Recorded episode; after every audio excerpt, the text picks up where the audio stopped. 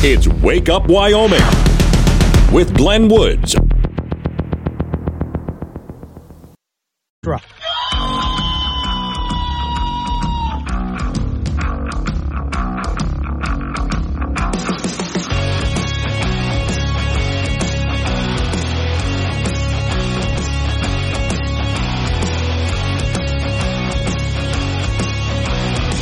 Six oh six of time. It's Wake Up Wyoming. Yeah, there's a lot to cover today. My name is Glenn Woods. Thanks for joining me.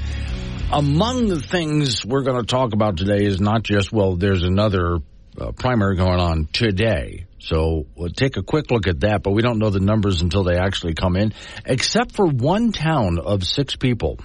Also, the cult of climate change is now trying to ruin your morning. Today's show is sponsored by the Moneyless Money Clip. So expensive, you'll have nothing left to put in it. Now, when you get up first thing in the morning, what's one of the things that you like to do? For some of you, it's grabbing a cup of coffee. Hang on, because I'm going somewhere with that. If um, you're not someone who grabs coffee in the morning, if you're just not a coffee drinker, there's just something wrong with you. Trigger warning. Warning. This show contains reference to guns, liberty, limited government, low taxation, the cult of climate change, free thinking, cigar smoking, short people, rubber chickens, Karen's bureaucracy, liberal buzzwords, tour runs, traffic, toilets, terrible jokes, and more. No apologies will be issued. Guest callers may express any opinion they want without fear of being canceled. Unless you're a loudmouth jerk like Dave, then Glenn will hang up on you. Strap in, hold on to your coffee, and feel free to participate. This disclaimer does not refer to every person named Dave, just one particular Dave from San Francisco. We know a lot of Daves. They call this show all the time, and they're great people. So don't call this program and complain that we use your name. That would be a real Dave move, Dave. Did you would just sit there in the disclaimer, strap in, hold on to your coffee, because it's first thing in the morning, right? Well, they're coming for your coffee now. Uh, World Economic Forum is happening. And of course, they have to talk about the whole climate change thing and virtue signal. You know. Uh, during the World Economic Forum, the topic of coffee came up. We'll be having our coffee before the session, and, and you raised the coffee example. I'd love just to give you the chance to expand on that. Basically, the coffee that we all drink um, emits between 15 and 20 ton of CO2 per ton of coffee. So we should all know that this is every time we drink coffee, we are basically putting CO2 into the atmosphere. Um, the other, and one of the reasons is because most of the coffee plantation, or most of the coffee is produced through monoculture, and um, and and monoculture is also affected by climate change. Um, the quality of these nature assets is uh, deteriorating quite rapidly. Okay, let's go ahead and pick apart what he said there. First off, as he talks about, you know, well, you, you, you produce this much CO2 per ton of coffee. As I've explained before, CO2 is not a pollutant. It's actually good for the earth and the atmosphere. We're not in a climate crisis. So it's good if we're producing that much CO2. Also, because of the climate crisis, we're running out of coffee anyway. That's uh, just completely not true. He said the coffee we all drink emits between 15 and 20 tons of CO2 per ton of coffee. Again, I don't know where he gets the number from, which right away automatically makes me want to doubt the number. Right, but even if that were true, that would be a good thing. And if we go back and take a look at any food we produce, let's take a look at how much CO2 we emit per ton of food, no matter what the food is. And if you're thinking, well, coffee is not a food, Glenn, oh, yes, it is. Don't tell me that because that's how I start my day. And I'm not the caffeine addict type. No, I'm not. Quit looking at the radio that way and laughing. I just really enjoy my morning cup of coffee. Since I was a teenager, I, I like getting up in the morning. Oh, here's a cup of coffee. On those mornings when I didn't have coffee available, I didn't go screaming down the street. I was fine. I just like having my morning cup of coffee, as do most people. That's why coffee shops are so available. But now, oh, we're because of climate change, which is again a natural thing coffee production. oh, It's pretty much a coffee crisis out there. They're trying to convince us, which is absolutely not true. Coffee production is just fine, folks. We're okay. But because of it, look at all the CO2 we're putting in the atmosphere because you wanted a damn cup of coffee this morning. By God, you're destroying the planet. No matter what you do, you're supposed to feel guilty about it because you're destroying the planet. You can't even get up in the morning and just have a damn cup of coffee to go with that. I wonder if you're going to have some eggs with your coffee, how much CO2 was produced in the production of those eggs? You want some bacon with that? How much CO2 in the production of that bacon? Through the whole process, starting from when it was a little piglet all the way up. How much CO2 goes into that? We can run every little thing, and there's going to be some carbon production with that, which again is a good thing in the atmosphere. They're trying to get you to get off your coffee in the morning. The author of this article says it will never be enough with these people. Do you put milk in your coffee? well, I mean, cows. You you know how much cow farts contribute to climate change, right? See, I'm a black. I'm I'm a better person than a lot of you. You didn't know that, did you? Yeah, no, because I drink my coffee black. That's right. So I I'm not contributing as much to climate change, but you people who put milk in your coffee. And then God forbid you should actually sweeten your coffee with sugar. Let's talk about the harm to the climate because of sugar plantations. Carbon dioxide, the story says, necessary for life. Green plants feed on CO2 and produce oxygen as a byproduct. Yet climate activists want to take as much CO2 out of the atmosphere as possible. Now, let me pause that for a minute because there's a story that I have on the Wake Up Wyoming site, which I, uh, I yesterday I mentioned that I was going to write an article on this, and I did. So your governor here in the state of Wyoming wants to not just go to carbon capture and net zero. He wants to go carbon negative, below net zero. If you want to go ahead and peruse it and take a look at it, there's a study, and this came out of the Royal Society. There's a, a Royal Society in the UK dealing with climate change, and they want to fight climate change, and they they're enemies of CO2, right? And yet they flat out admit that they don't have enough data to even know what net zero would be, much less is it achievable. They looked at a very small data set and made big decisions based on that. There's not enough there's not enough data to make a call like this. Same thing goes for how much wind and solar will produce in electricity. They took a very small sample of data for wind and solar and said that if we put wind and solar up in the UK, we will get this much electricity out of it. And they've never gotten anywhere near that. Then they admit they didn't have enough data to make that decision. Now, they're not the only ones. There's other uh, places around the globe. Canada's another one where they flat out admitted up there, well, we don't really have when it comes to carbon sequestration, et cetera, et cetera, enough data to, okay. But we're going to go ahead and do it anyway. We're going to go ahead and sequester carbon, try to reach net zero, even though we don't know what net zero is or if we can achieve it. And then we want to go carbon negative, according to our governor, based on what? Because there's not enough data out there to even know what that is, much less is it achievable. I don't see the word coffee. Oh, we sell coffee. No, that's what I want. Okay, so we have three different roasts. I don't want three different roasts. I just want coffee. What would you give me if I just asked for coffee? I wouldn't. I would describe the three different roasts. And what if I just shouted coffee over your descriptions? Hmm, you can try that if you want. Look, I've run my own business for a long time. One thing I've learned, don't overcomplicate things. Lead with the headline. You sell cars, say you sell cars. You sell guns, say you sell guns. It doesn't even say coffee in your sign. That was mouthfeel. Sounds like a sex club. Oh, it's the way the coffee feels in your mouth. It's a word connoisseurs use. You mean the taste? No. It's distinct from the taste. Covering catastrophes Up Wyoming with Glenn Woods. Find content, chat live, and listen on demand on the Wake Up Wyoming mobile app. 652 is the time. It's Wake Up Wyoming. Okay, New Hampshire's in their primary right now, which would only be round two of many that we're going to have, and we haven't even done it here in Wyoming yet. But okay, New Hampshire's in their primary. Who are they going to pick? And, you know, of course, everybody right away say Donald Trump's going to win in a landslide, except for this one town. Dixville Notch, New Hampshire. Imagine living in Dixville Notch, New Hampshire. What a tiny little hamlet this is. Now, but here in Wyoming, we're used to places this big. Population six. yeah, but at least they're all registered to vote. So they showed up at midnight when and, and they went ahead and just opened up the polls. It's Tuesday, it's midnight, let's get it over with. And they showed up in their little town hall. And what's funny to see is in their tiny little town hall, there are more reporters there than there is the population of the town. but again, people in Wyoming relate to stuff like that, right? Okay. So they all write down who they want.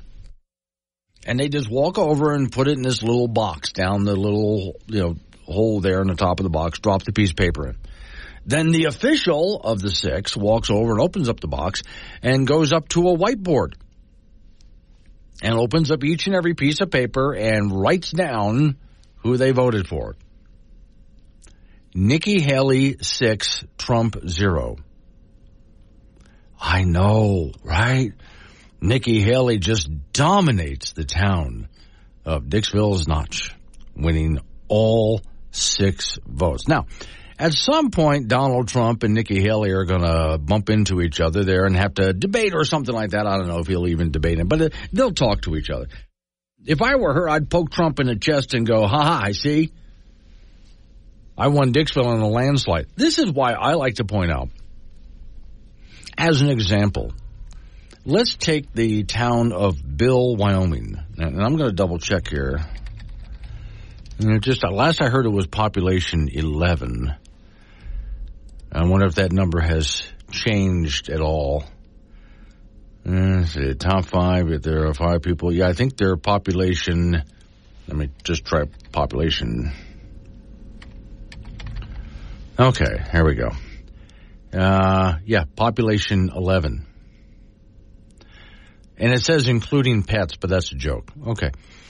So I found out, see, when it comes to taking ratings for radio programs, uh, they do it as a percentage. It's not total number of people. They don't know that.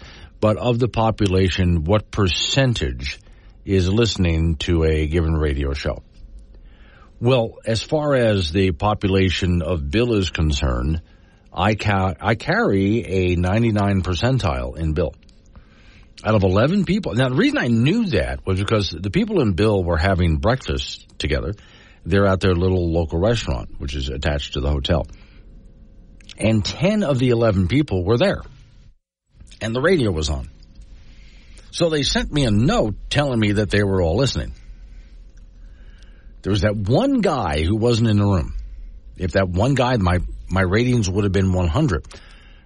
So I can honestly say I'm the most highly rated radio host in Wyoming because nobody else can claim that. Now we're getting into the season of political ads. You at some point are going to start getting inundated with political ads from both parties and not just for the presidential race.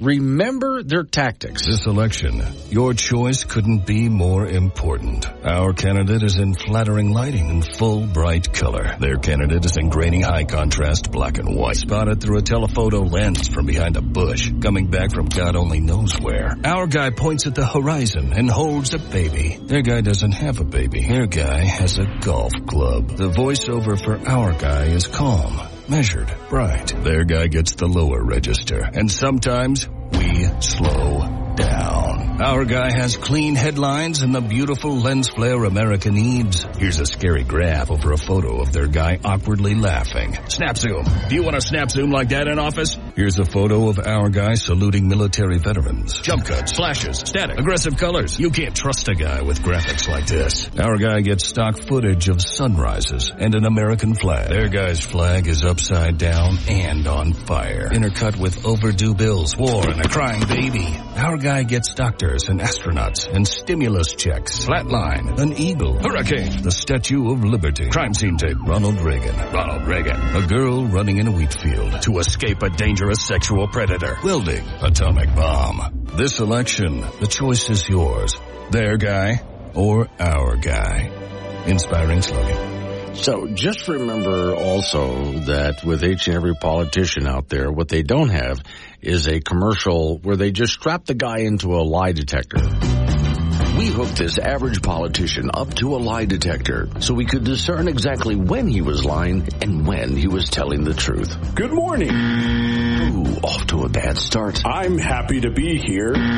Really? Can't even tell the truth about that, huh? Your government is hard at work. Ooh, not doing well, are we? We we have solved many problems. Come on, just tell the truth once. Care about your well-being. I don't think he has it in him. I'm telling the truth, I mean. We will take responsible steps. Come on now, this is for all the money. Well, we want to solve these problems. We have faith in you. Well, no, we don't.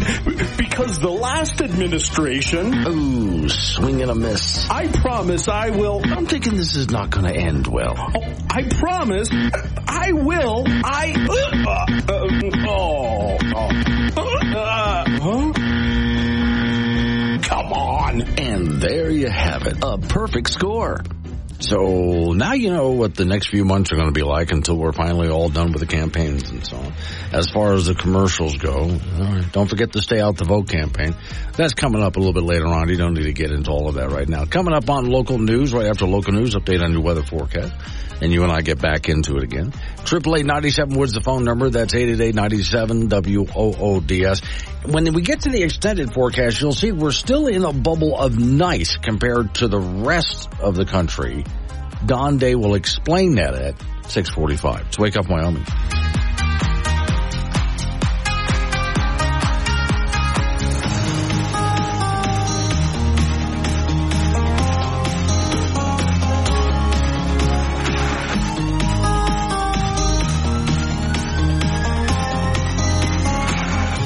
And we're back.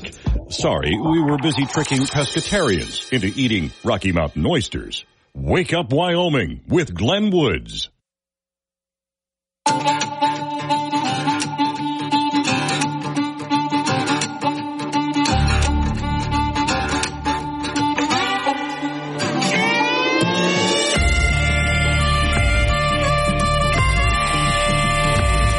Six thirty-six the time. It's Wake Up Wyoming. All right, so let's go to California real quick because I love picking on California. I mean, it's just so easy to do. It's low hanging fruit. I don't have to do a whole lot of work if California's out there. I get here in the morning, start doing show prep. And like you, I just got up. I don't want to do a whole lot of work. So I look at California and go, oh, that's easy. So California, a while ago, as you know, wanted to do this whole high speed rail thing. And you know how that's turned out so far, right? Way, way, way over schedule, way the hell over budget. But they keep pushing on it. Now, here's the latest. The CEO of California's high speed rail project is stepping down. Just so you know, the guy who originally proposed the project and sold it to California has now become its harshest critic. He has been for a few years. And for several years now has wanted the whole thing shut down because he didn't realize how bad California was going to be at building something like this. All right, story says Brian Kelly inherited a massive project that's been bogged down by slow acquisition of property for the route through the central San Joaquin Valley and beset by schedule delays, cost increases. Well, it says cost increases like it's casual. Massive cost increases every year. Uh, one of the first efforts that Kelly directed was to emphasize learning from previous misuses of money and time and so on, sharpen the agency's focus on completing the construction of at least the segments in the valley with the money it had on hand. Kelly also advocated putting the valley's backbone of the statewide system into service as rapidly as possible. So at least they would have something going, part of it anyway, while lining up the funds to finish it all the way up to San Francisco Bay. He said, I took this job with the intent of stabilizing the organization to have it perform better and to try to get reinvestment of public funds in the project. And I felt good about it. Well, he says, I uh, feel good I achieved some of that anyway, but the project is on uh, the uptick, he said, for the time being. Uh huh. The 171 miles stretch connecting, see, was it Merced and Bakersfield, is expected to begin operation around 2030. What do you want to bet it doesn't reach that goal? I'm just tossing that out there. And construction has been moving along with a number of massive infrastructure projects, including bridges, viaducts, uh, grade separations, completed just within the past 12 months. So they finally got something done, right? As of October 2023, the California High Speed Rail has completed 43 structures, started work on 32 more, and completed about 56 miles. The work is beginning to expand from its current 100 and say the okay, I'm trying to get the full miles here. Full construction, 175 miles of double track. Okay. California will receive about 3.1 billion from the Biden administration. Remember the Trump administration didn't want to give any more money to California on this, but Biden administration, here's another 3.1 billion on this. The construction of the stage train line through San Francisco and San Joaquin Valley, including the extension to Bakersfield. Uh, Tuesday's announcement, the federal government has already provided 3.5 billion, so another 3.1 billion is coming for the program. And we ought to continue, we ought to stop calling it California's high speed rail because only in one small area it might get up to speed as far as a high speed rail system. Other than that, it's just going to be a train. Very little of it's actually going to be any decent amount of speed. The project has encountered an array of scheduled delays since 2010. Operations in the Bakersfield line are currently planned to commence sometime between 2030 and 2033. The latest cost estimate for construction of the Fresno Bakersfield segment between 29.8 billion and 32.9 billion. Now, if that's what they're projecting now, what do you think it's going to end up costing? Chet and Yoder, didn't they start the rail like 40 years ago? Well, not quite 40 years ago, but they've been talking about it for quite a long time. But yeah, they've been at this for quite a while here. The real problem, of course, is that uh, the story says if past is any guide, the budget will almost certainly go up more than 3.1 billion in the next six years. Where is the remaining 25 to 30 billion coming from? Not from the state of California. California is now facing this massive budget deficit. So how exactly are they intending to finish this project? It's going to be, again, way over budget and not, nowhere near on time and will never really be a high speed rail. Lead to cognitive distortions. Cognitive distortion. No. Cognitive distortions. Haagen-Dazs dispersion. Getting further away. Cognitive distortions. I don't know what you're saying. It's when you think things are different than how they actually are. Oh, like imaginary. Kind of, but bad imaginary. No. Yep, there you have it. A new level of crazy. And you heard it here. It's Wake Up Wyoming with Glenn Woods on AM 1030 K2 Radio. Join the show at 888-97 Woods.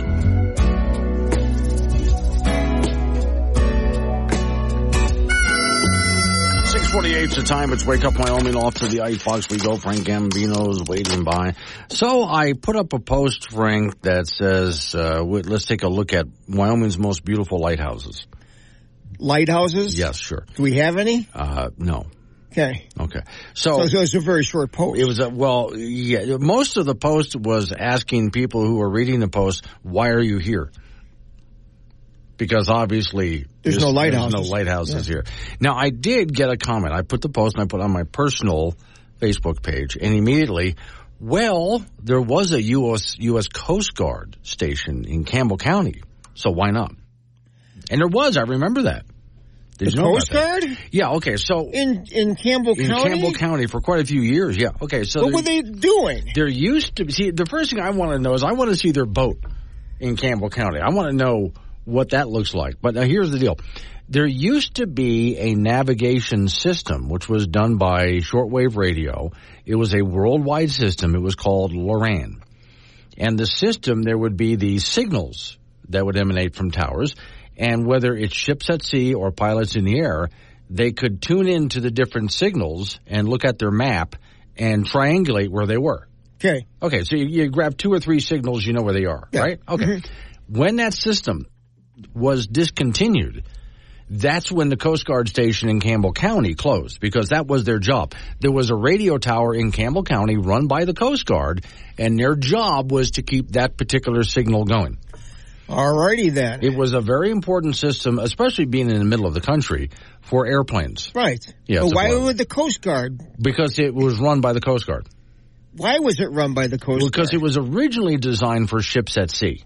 But there's no ships in Campbell County. No, no, no, no. But then when airplanes started to fly, airlines, they needed a system to navigate, and so the system was extended to include air travel as well. Now you need towers all over the country.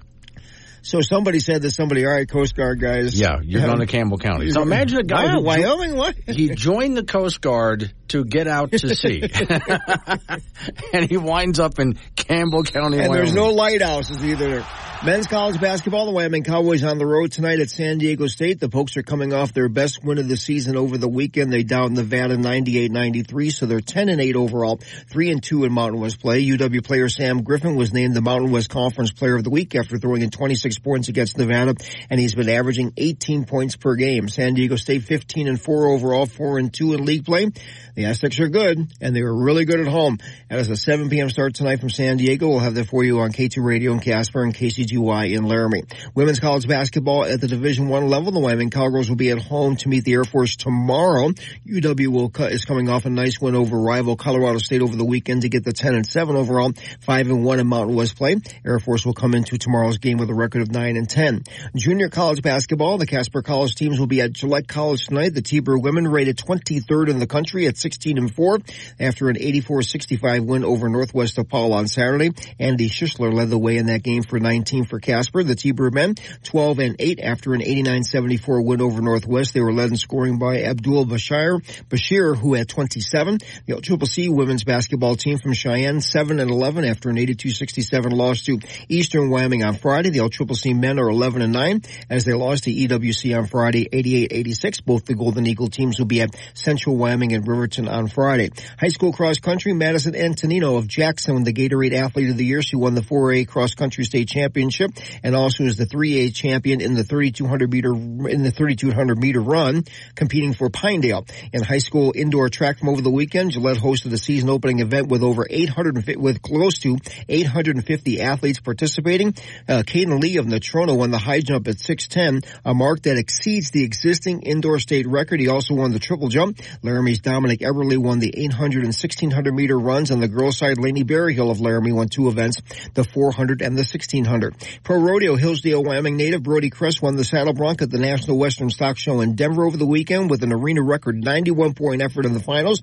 Picked up 11 grand for his work in Denver and he finished fourth last season in the saddle bronc world standings. That's in sports. I hear our young man in the hospital after after that rodeo incident is recovering nicely. However, he has no use of his left arm. That's true. Uh, but what what I was reading about it this right, morning, right now. yeah, he is doing well as far as he's up. He's talkative. Well, not up, but he's talkative. He's eating well. So in, in many ways, they're very pleased with his recovery. But yeah, they got to worry about that. It was uh, and then he's got a long road, but you know what? He's he's with us. God bless him. Uh, yeah. Okay. And I do really admire having gone through all of that. Good spirits. Yes. Yeah. You got to keep that attitude. Oh yeah, yeah, you got to, yeah. All right. Thank you, Frank. Mm-hmm. Coming up on some local news. Well, there's going to be some local business we have to take care of. News time, national, local. Update on the weather forecast. You and I get back into it again. And for those businesses out there that have been approached by the state of Wyoming to maybe install an EV charging station, I have an update on that, and it's not going well. Not for the businesses, but for those who want the station. I'll explain. It's Wake Up Wyoming.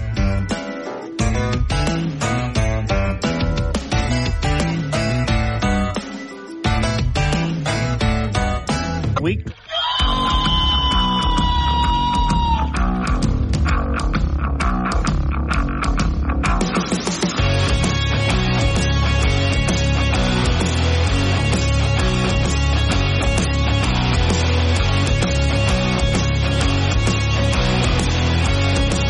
Seven oh six the time. It's Wake Up Wyoming. It is a Tuesday.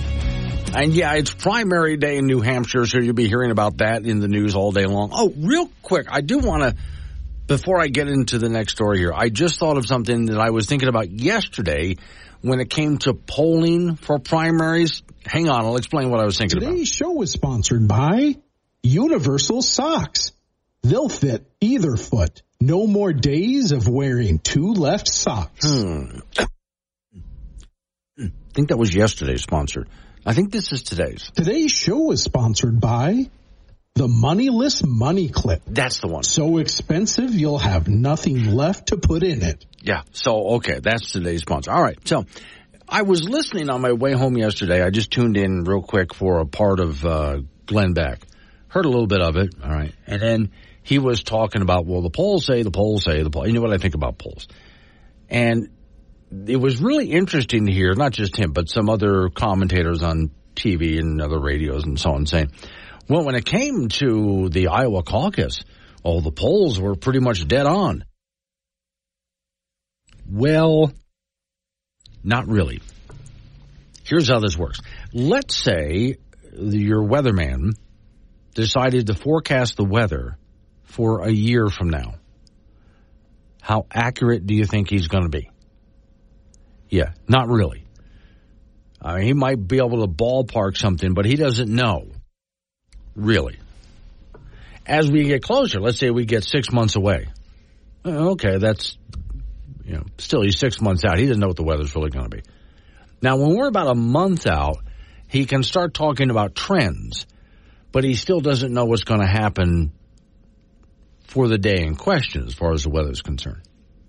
Now, as you'll hear Don Day say, when it's 10 days out, yeah, okay, you're still too far out, but now you're getting an idea of what the trends are. When we get to about three days out, you're now getting a pretty good idea of what's probably going to happen on the day in question, what kind of forecast for the weather you can expect. When we're a day or two out, now the weatherman will say in, with confidence, this is probably what's going to happen tomorrow. When we're a day out, one day out especially, the weatherman's really feeling confident here. Now, the, does that mean the weatherman's always correct? No. Plenty of times we've been one day out and the weatherman is still wrong. But they're much more accurate when we get that close. All right. Polls are much the same thing. When you hear, when we were a year out from the primaries and you heard all sorts of pollsters saying what was going to happen and most of that didn't happen. So of course they can't predict a year out. There's no way of knowing. Right. When we get to six months out, there's it's still too far out. When we get to about a month out, now they can start talking trends. See how this goes just like your weather forecast. This is what I was thinking about yesterday. And then as we get within a week or so, now they're about five days out, they're getting a pretty good handle on what's probably going to happen. They still can't say for certain what's going to happen, but they're, they're getting pretty close. Now they're one or two days out from the primary. What is going to happen? Well, now your pollsters can start talking with confidence of what's probably going to happen, especially the day before the primary. But as you know, between primary elections and general elections, sometimes the polls are still wrong.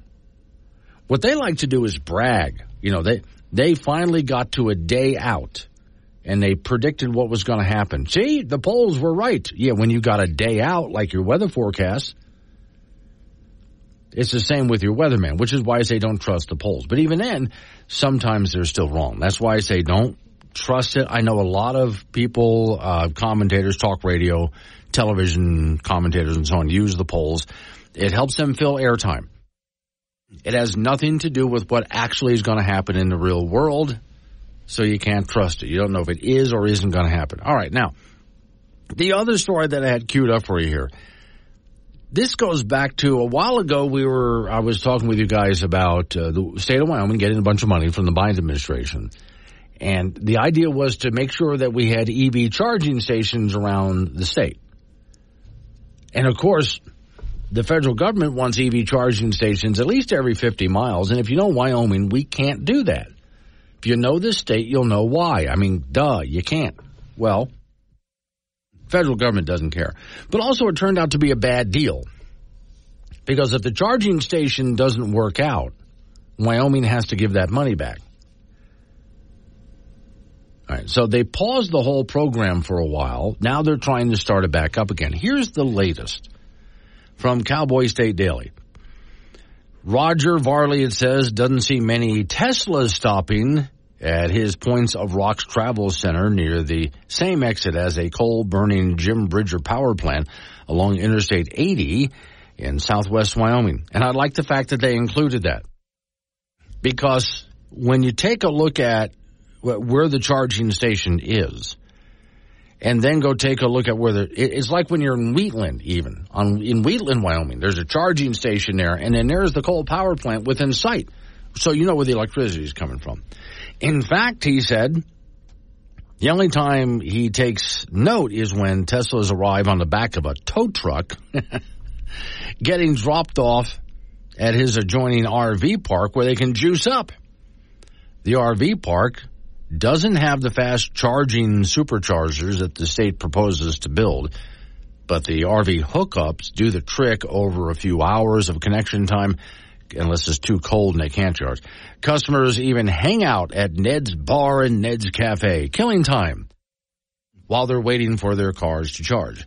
He said, I'm considering putting in a bench or park area to wait, he said. So for EV owners who encounter range anxiety with gale force winds that occasionally slow down westbound travelers to a crawl, they have a place to go. Everybody seems happy with Varney's back of the envelope uh, bill as he charges these desperate customers. And he charges them, he thinks, a fair price for that. He says, I have no idea how much power costs in the car, but everybody seems happy at the end of the day. So Varley is joining others in Wyoming throwing their hands up over federally funding programs to bail out electric vehicle charging networks across Wyoming's interstate system. He, like other business owners, said there's still too many questions that need to be answered before he's willing to invest any money. He said more is needed to be fleshed out about the EV plan. Then again, uh, on and off power program suspended last year. That's part of it. He is uh, Varney's representative of some of the EV interests that have talked about fast charging stations. He said we don't see a lot of EVs, especially in the wintertime, but we are seeing more than we used to anyway. But still. Last May, Wyoming's EV program was placed on hold over concerns the state could be stuck with a hefty bill if it's unprofitable. Wyoming Department of Transportation gave new investors to the end of the month an opportunity to come up with new ideas. They've offered Wyoming nearly, the feds have offered Wyoming about $24 million over five years to build 17 charging stations along I-80, I-25, and I-90. The program requires a 20% match from private businesses, and so far that's not coming. The feds would kick in the money to support the stations for up to five years. But again, at those stations, don't end up making it during five years, then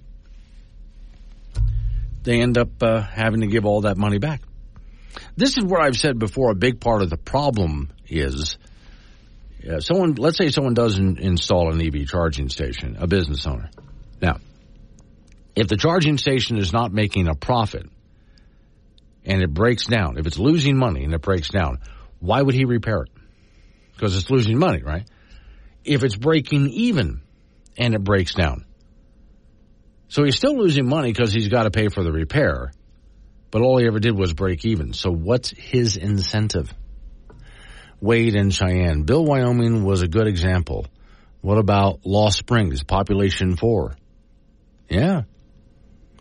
Uh, there are, in fact, I recently did, Wade, a story how the town of oh, let me see, uh, not Shoshone, but um, Shawnee, I think it was. It, it's along the same highway. Has a population of five, and Lost Springs has a population of six now. And so uh, Shawnee is wondering how Lost Springs does it with so many people. I mean, that one extra person just puts them over the top, right?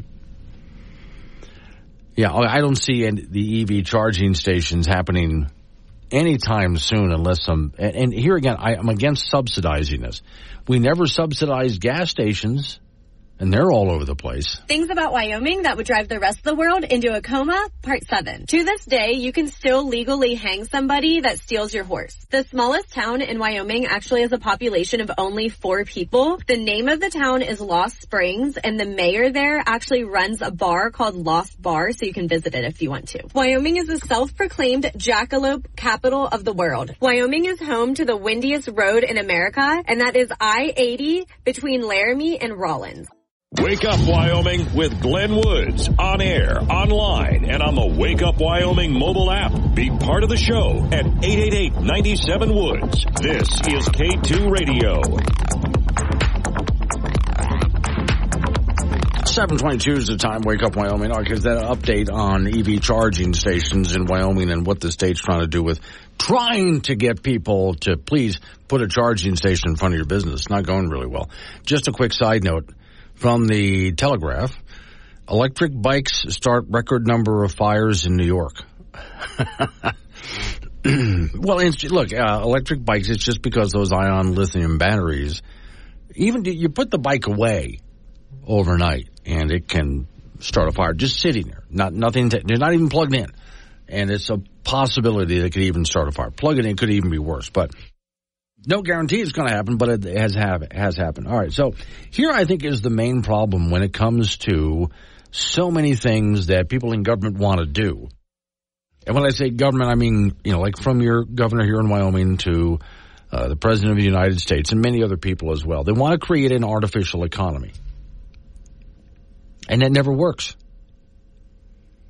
Every time government comes along and says, we're going to make this for you and this is what you're going to buy. We're going to take this over. The artificial economy doesn't work.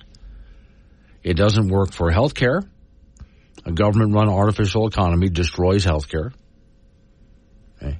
It destroys energy. We're watching it destroy energy right now. Here comes your, this is why when Governor Gordon says we want an all of the above approach to energy.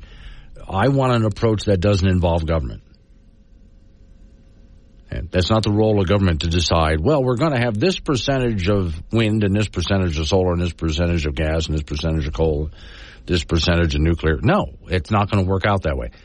What you do is you let the power companies decide what works.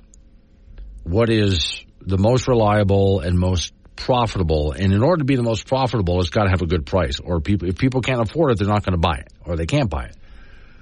So an, an artificial economy doesn't work in that sense. Let the marketplace figure it out.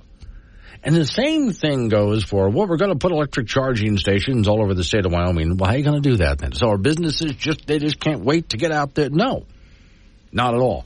And government's walking around waving money in front of businesses. Hey, you want to get in on this? Here's some money. Go ahead, put an electric charging station in. But business owners are not seeing the profitability in this. So, so far it really isn't working out. But even if they did, even if, even if they were able to convince business owners to put electric charging stations in, it's not going to work out in the long run because again, you're trying to create an artificial economy. That's why I said earlier when it came to the gas powered automobile, gas stations and diesel stations started popping up all over the place, just popping up. And it happened naturally, organically. There was a desire for the automobile, the internal combustion engine automobile. It was affordable. It was reliable. Gas was easy to get. Gas stations were easy to build, put up all over the place. I mean, it just boom, boom, boom, up all over the country. There they are. Now, I don't ever really suffer in a gas powered car from any kind of range anxiety because there's gas stations all over the place. And that happened because there was profitability in the market. At no time did government come around waving money in front of businesses. Hey, you want to put up a gas station in front of your business? That didn't happen. It just is a natural organic marketplace that just happened. That's when it works best. So I even I even have more stories here. In fact, let me call one up while I'm thinking about it because you've heard that uh, Ford is cutting way back on their F-150 Lightning and other companies as well.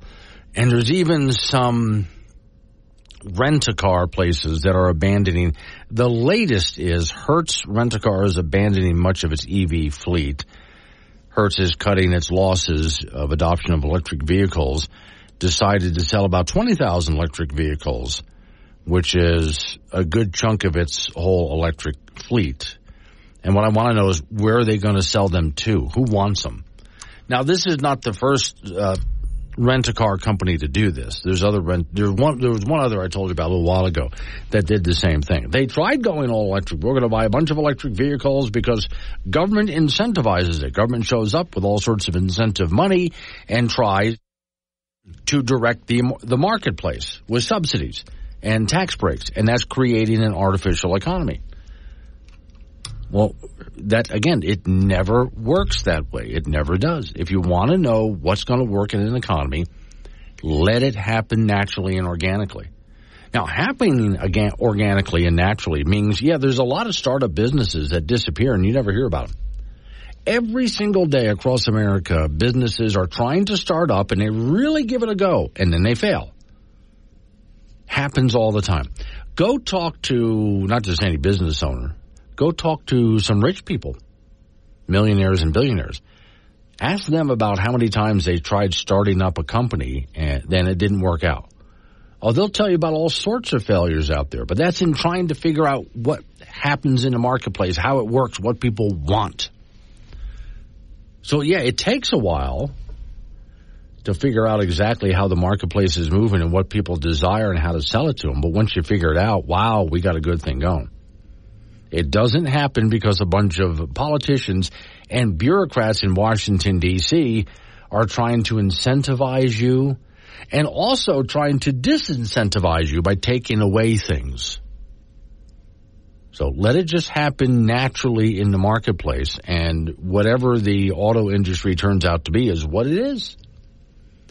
Because that's what people desire people desire they, will purchase not just what they desire but what they can afford and what works for them. Which is why a lot of electric car owners they purchase an electric vehicle because they seem like a great idea to them. And then they went after they purchased it they figured not only was it not affordable but it did it just didn't make sense for them to drive one. It just didn't work out for them. And so a lot of electric car owners have turned in their electric vehicles and gone back to the internal combustion engine. Again, you cannot create an artificial marketplace. Same is going to go for energy production in Wyoming of every kind, not just electricity. Same thing is going to go for energy production in the state of Wyoming. And putting up electric charging stations across the state. If they're waving around a bunch of incentive money in the long run, it will not play out. Coming up on 730 local news update on your weather forecast after that, it's Wake Up Wyoming.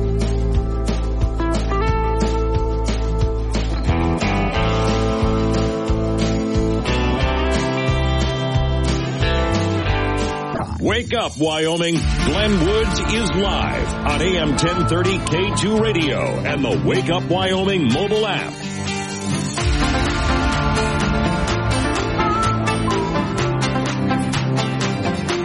Time is 736. Wake up Wyoming. There's certain anxiety, as I was talking about range anxiety when it came to driving an electric vehicle. Another one is you go to buy a home or you go to sell a home or you have a business to buy or sell. And in today's market, yeah, there's a bit of anxiety out there. Now, in the old days, the way you shop for real estate is you would go looking for pamphlets and flyers that are out there. You might contact a real estate agent. A lot of people would just drive around looking for signs that might be put out there. It's a lot easier today. There's so much help online in real estate. Now, if you're trying to sell a place, it's a good idea to get with someone who knows how to work in today's marketplace because most people begin their searching right off of their phone, then online in some other way. And if your agent knows exactly how to use today's marketplace, they'll get you a customer really fast. Or if you're a buyer, they'll get you to the place you're looking for real fast. Now in the Casper and Natrona County area, that's Lisa Burge and Associates Real Estate. They have a long history even before this whole internet thing came around. Today, on average, Lisa and her team sell about 375 houses a year in the Casper area. They have five star ratings on Google reviews. Google, Lisa Burge, Real Estate and Associates, all working together and also with social media and so on. So go to the experts to get your place lined up for sale fast But also, if you're a buyer, find the place that you need fast by going to Lisa Burge and Associates in the Casper, Wyoming area. Find them online, of course. Well, that's where you're probably going to start your search anyway, isn't it? All right, triple eight ninety seven Woods, the phone number. That's eight eight eight ninety seven W O O D S. Legislators in Wyoming are going to take a second swing at outlawing transgender surgeries for kids. The Wyoming legislator will, for a second time, says the story in Cowboy State Daily, consider legislation that, if passed into law, would prevent minors from receiving transgender surgeries in most scenarios. The bill for this 2024 session, and it talks about who it's sponsored by, Senator Wendy Schuler, Republican Ev- uh, Evansville, is a co-sponsor of the bill, which she describes as a little less frightening than the original legislation brought in by Anthony Bouchard last year. Now we still have to, if, for those people, whether you're for or against this bill, put that aside for a minute. Difficult to get this heard. This is a budget session. In order to get something heard during a budget session, there has to be a two thirds vote agreeing to hear the bill. So we'll see how far this gets. She says, quote, it's a little less frightening than our uh, medical folks. Uh, that's the way Representative Larson got his bill. Uh, it makes a whole lot more sense. A former high school teacher, she said adolescents sometimes need to be given time to work through issues they're dealing with before we jump right into transgender surgeries. She mentioned how a friend in California had a daughter who wanted transgender surgery when she was in high school, but by the time she was in her sophomore year of college, had no desire whatsoever for this. She says gender transformation is not something that should be rushed through, but give the person time on this for them to make a decision. And also, are kids really ready to make a decision at that age? And then how are the parents to be involved in this, if they are at all? So the new legislation titled Sex and Gender Change for Children Prohibited serves similar overall purpose as Cole's Law and it prohibits physicians from performing procedures on children related to gender transitions and gender reassignment. It also contains the same exceptions for medically verified sexual disorders. So this is a quote. It separates between the children who really need medical attention and those who are uh, looking at issues, you know, and uh, in trying to figure out what to do if they don't feel right in their body. So they're trying to also work on some middle ground. If you want to read this, it's House Bill 163. Okay, House Bill 163. Now again, this is something that's being offered up, but it is a budget session. The last one was killed because some people just didn't like was was in the bill. Oftentimes, you might look at a bill and think, "Oh, I, I like the sound of that," but read the language. Or I hate the sound of that. Well, read the language. You might like it. So a lot of times things die for that reason here. But this new bill, well, it contains, according to the author, less scary language. Well, I haven't read the bill yet, so I don't know exactly what she means by that. But again, during a budget session, it's very difficult to get something like this out on the floor. So you're going to hear, just so you know, a lot of bills being offered up in the next week or so here there's going to be a lot of bills that you're going to read about in your news media. And most of those bills will never see the light of day because it's a budget session. And the budget session is designed to be that way. Wyoming is designed to be that way where we don't pass as many laws as other states do, which is a good thing. 742, wake up. Wake Up Wyoming goes anywhere you do with the Wake Up Wyoming app. Free download for Apple and Android. This is K2 Radio.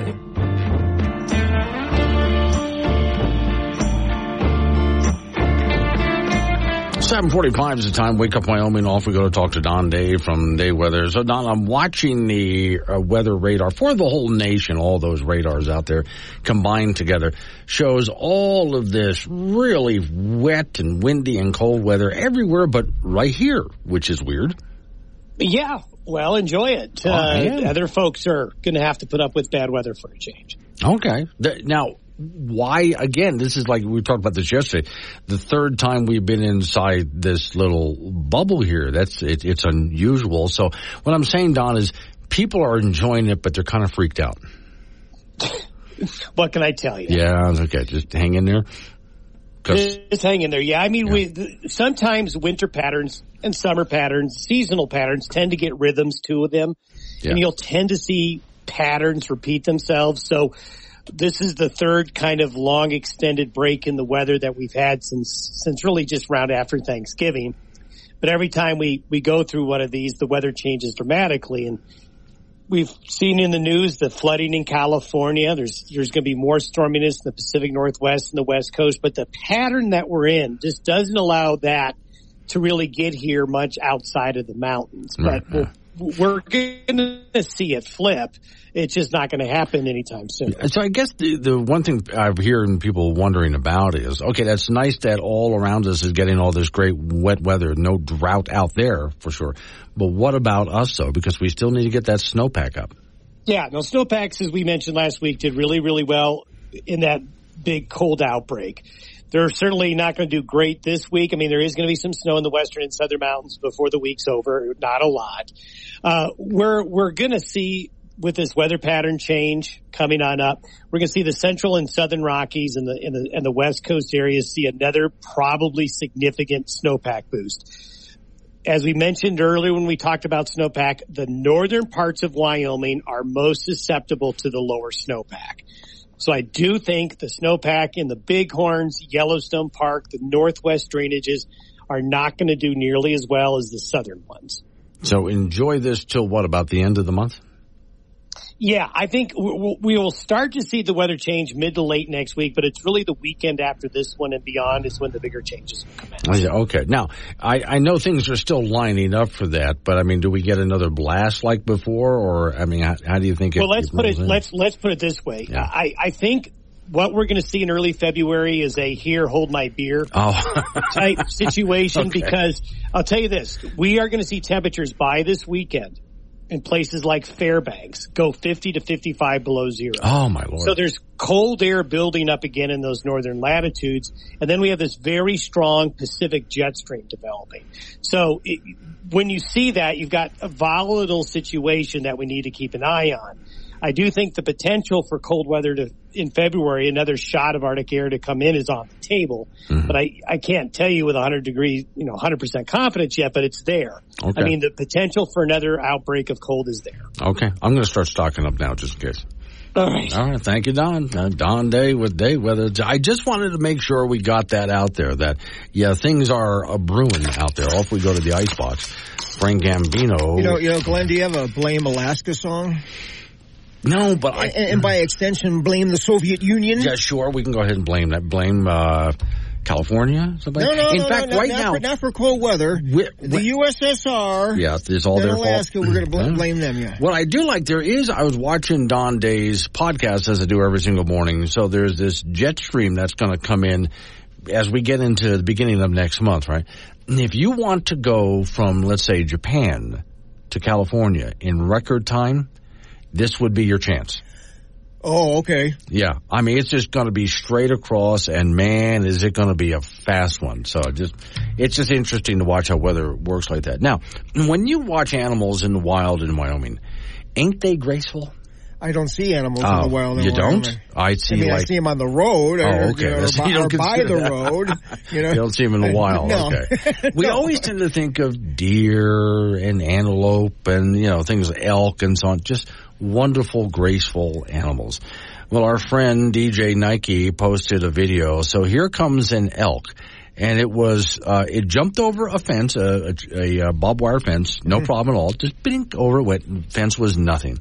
Went running down an embankment to run in front of a car, of course, no problem. And as he's coming out of the ditch, he trips like the klutz he is and just goes stumbling across the road, ends up doing a somersault in the middle of the road. And then gets up. I mean, really, I mean, that's got to be just really embarrassing, right, Frank? I mean, well, just to- yeah, l- l- he- I- I'll give him a, a, a 10 for effort. okay. I mean, he looked I mean, really the disc cool. ball was, uh, wasn't pretty, but it was effective. Yeah. I mean, you know, it, but, you know, it's like when you're walking up the stairs here at work and then you stumble.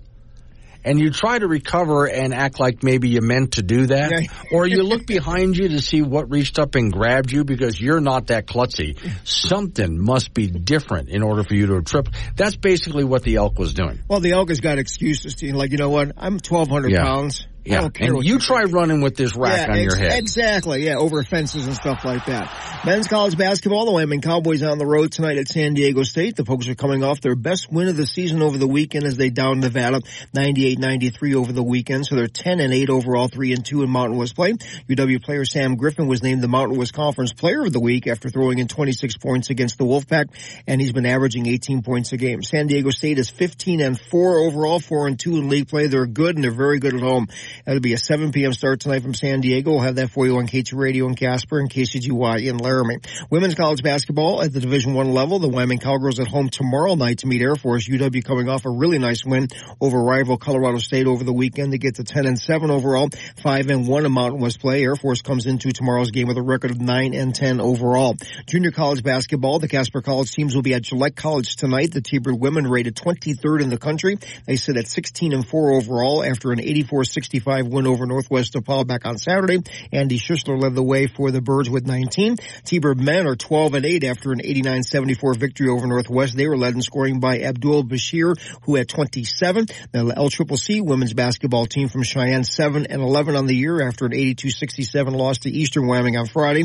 The LCCC men 11 and 9. They lost to EWC on Friday 88-86. Both Golden Eagle teams will be at Central Wyoming and Riverton coming up on Friday. High school cross country, Madison Antonino of Jackson, the Gatorade Athlete of the Year. She won the 4A state cross country championship and is also the state 3A champion in the 3200 meters running for Pinedale. In high school indoor track, the season began over the weekend. Gillette hosted a huge meet with about 850 athletes participating.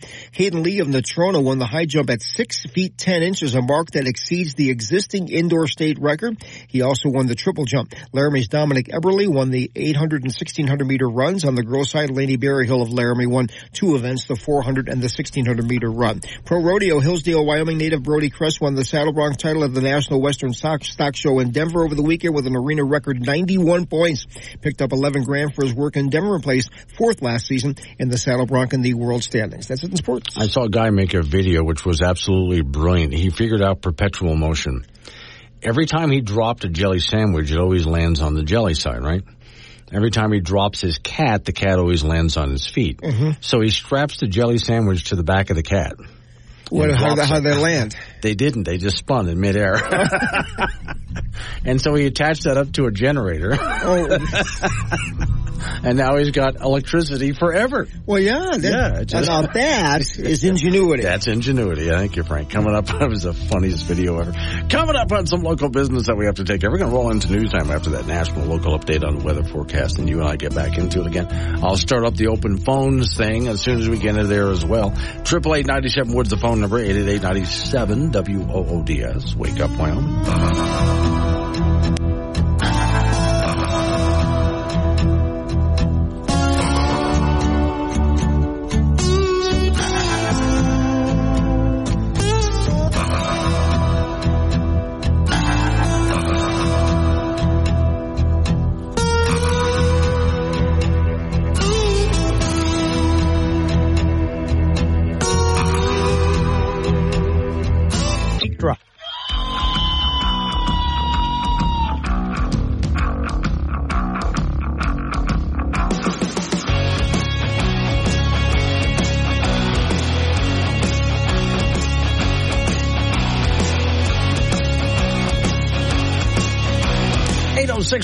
It's Wake Up Wyoming. It is a Tuesday and nice out there, mild as you heard from Don Day in the last segment, last hour. I chatted with Don Day from Day Weather for just a little bit, and we talked about this nice bubble that we're in right now. A bubble of niceness, call it that, which will stay with us for just a little while longer, but then it moves out and we'll get some serious winter weather. In the meantime, everybody around us is getting all sorts of wet and winter weather. We're just missing out on it right now. It will return. Today's show is sponsored by the Moneyless Money Clip. So expensive you'll have nothing left to put in it. So triple eight ninety seven was the phone number. That's eight eight eight ninety seven W O O D S. You can talk about what I'm talking about, change the subject. Fine by me. I got a couple of updates for you here on illegal immigration and the Biden administration. But hang on, before I get into that, the most dangerous time of the day, as far as this program is concerned, is open phones. Warning. Wake Up Wyoming is about to enter daily open phones. This means that anyone will be allowed to call in and talk about anything. I mean, imagine if we actually allowed you on air to say anything you wanted. Scary, right? Well, we're just that brand of crazy. If you are offended by what other people think, then maybe you want to tune out right about now. Just saying. If you should choose to call, just remember, the more funny and interesting you are, the longer Glenn will keep you on the line. Obnoxious jerks will be hung up on. Dave, all right, strap in and let's do this thing. Triple eight ninety seven was the phone number. That's eight eight eight ninety seven W O O D S. You can talk about what I'm talking about or change the subject. Fine by me. So, two stories that sort of go back to back. First off, the Supreme Court has allowed federal agents to cut razor wire that Texas installed on the U.S. Mexico border. Justices, by a 5 4 vote, granted an emergency appeal from the Biden administration, which has been in an escalating standoff with Texas and had objected to an appellate ruling in favor of the state. So this wire, which runs along about 30 miles of the Rio Grande near the border city of Eagle Pass, is part of the Texas governor's border fight with the administration over enforcement. And the Texas governor is basically saying, look, uh, Biden, you're supposed to be enforcing this. You're not, so I will. And Biden administration is saying, well, you're not allowed to. Well, enforce the law then. Nope. Okay. Abbott has authorized installation of floating barriers as well in the Eagle Pass area and allowed troopers to arrest and jail thousands of illegals trespassing right over that area. The administration also is challenging those actions in federal court. So the Biden, you've heard that one before. Those floating barriers, the courts are now hearing cases on whether that should be allowed or not. A federal appeals court last month forced federal agents to stop cutting the wire and large numbers of illegals have crossed in Eagle Pass in recent months, which is why it was put there in the first place. In court papers, the story says, the administration said the wire imperils Border Patrol agents from reaching migrants as they cross the river. Well, it's supposed to stop the migrants from ever getting to the river. Texas officials argue that federal agents cut the wire with the help of groups crossing illegally. So illegals trying to cross have helped agents cut the wire. Chief Justice John Roberts and Justice Amy Coney Barrett and uh, several others there. It talks about who voted who as far as this is concerned. And Texas say is basically the governor saying this isn't over. so I'm thinking Texas is just going to put it right back up because it's not ordering Texas to not put up the wire. It's just saying that agents have a right to cut the wire. Well, Texas has more wire. So that goes with this other story here. Biden administration has released 6.2 million illegal immigrants into the U.S. Three years, three years into this, 6.2 million into the United States. Wow. That is a massive number. And then you got to wonder, how do you send all of those people back?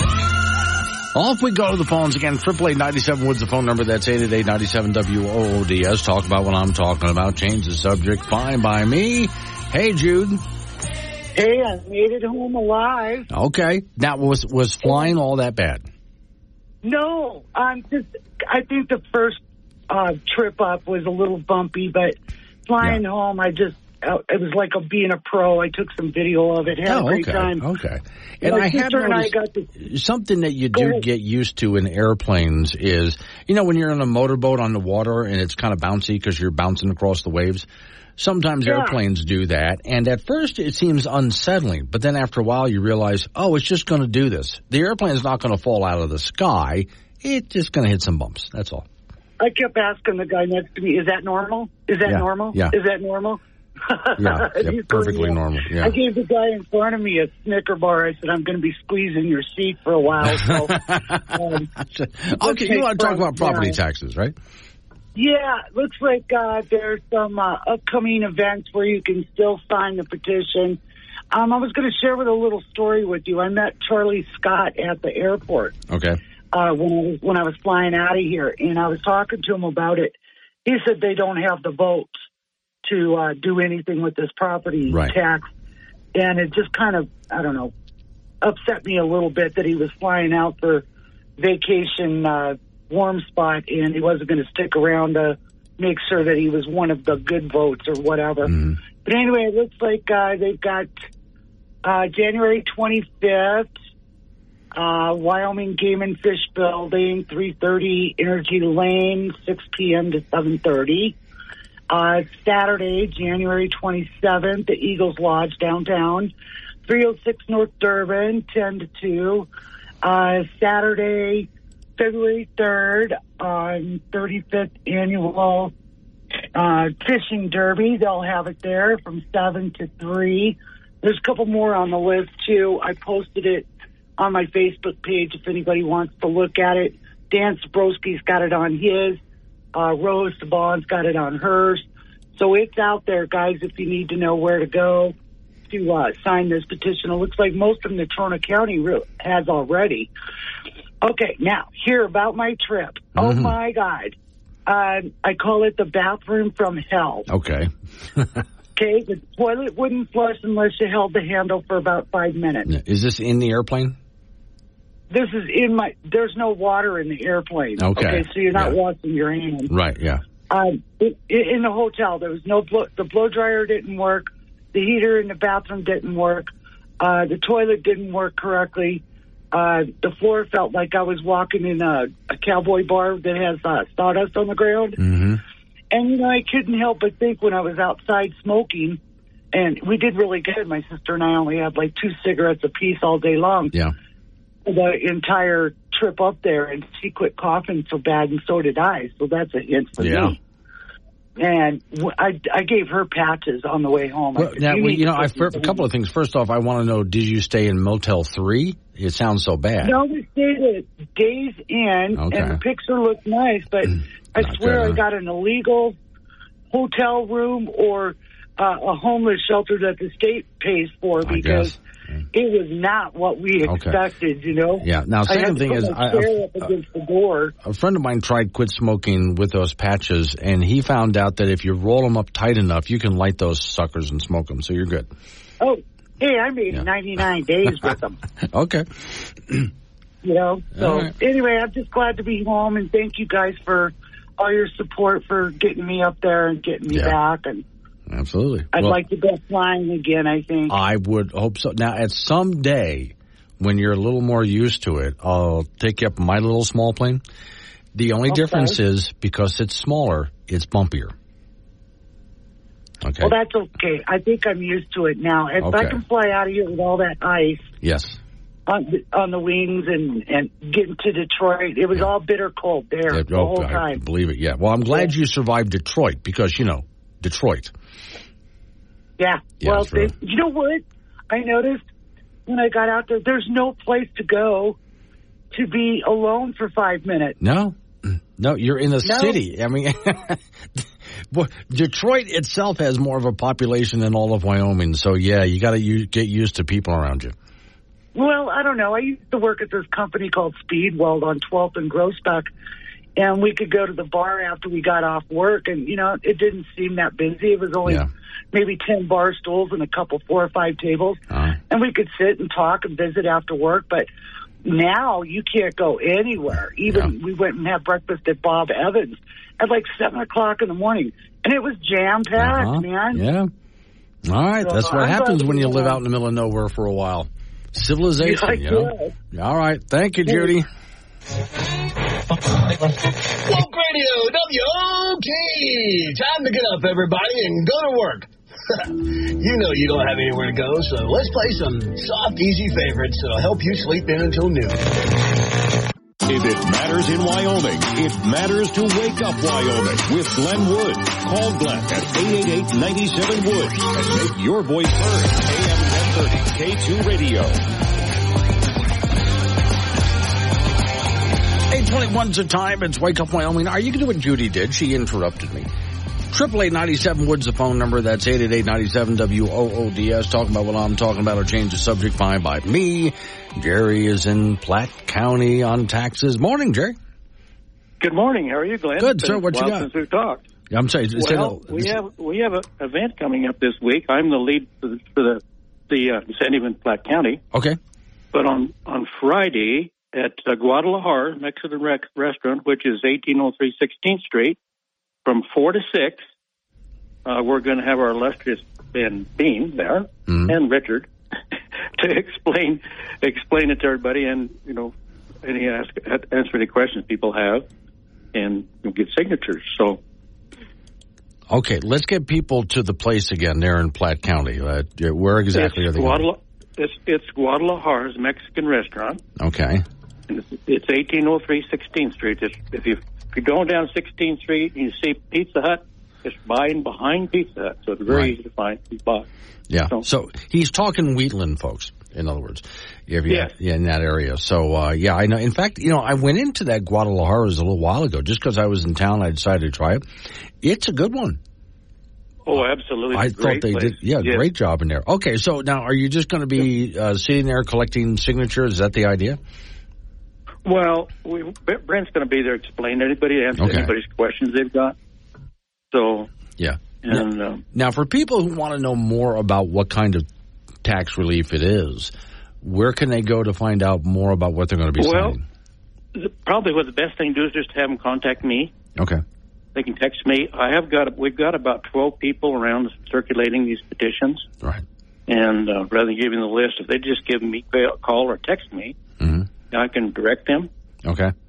Uh, we do actually have two places in Wheatland where they can go and actually sign up, and one of them is uh, uh, Ace Hardware North, which is Gary. Mm-hmm. You know, since we've consolidated just into one Ace business, but however, the North, North Store is still open. So, and also Linda Lynn's at State Farm Insurance. Right.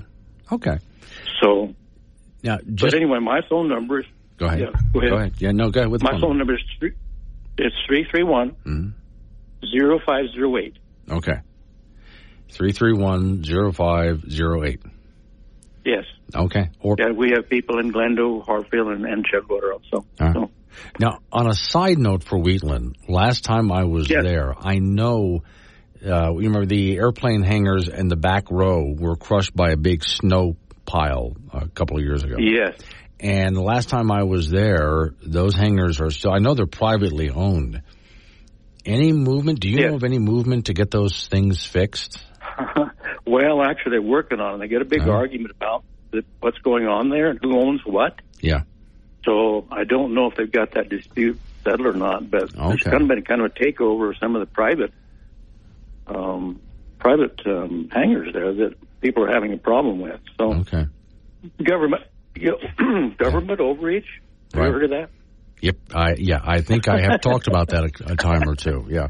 Just a time or two, huh? Yeah, I'm just kind of curious because I, I mean, I showed up there during the last fly-in, and I went Yeah. off to the back row to see how things were going, and I noticed a lot had been cleaned out, but not everything. Mhm. But the buildings are in Mm. the same condition, and hasn't been, hasn't it been a couple of years?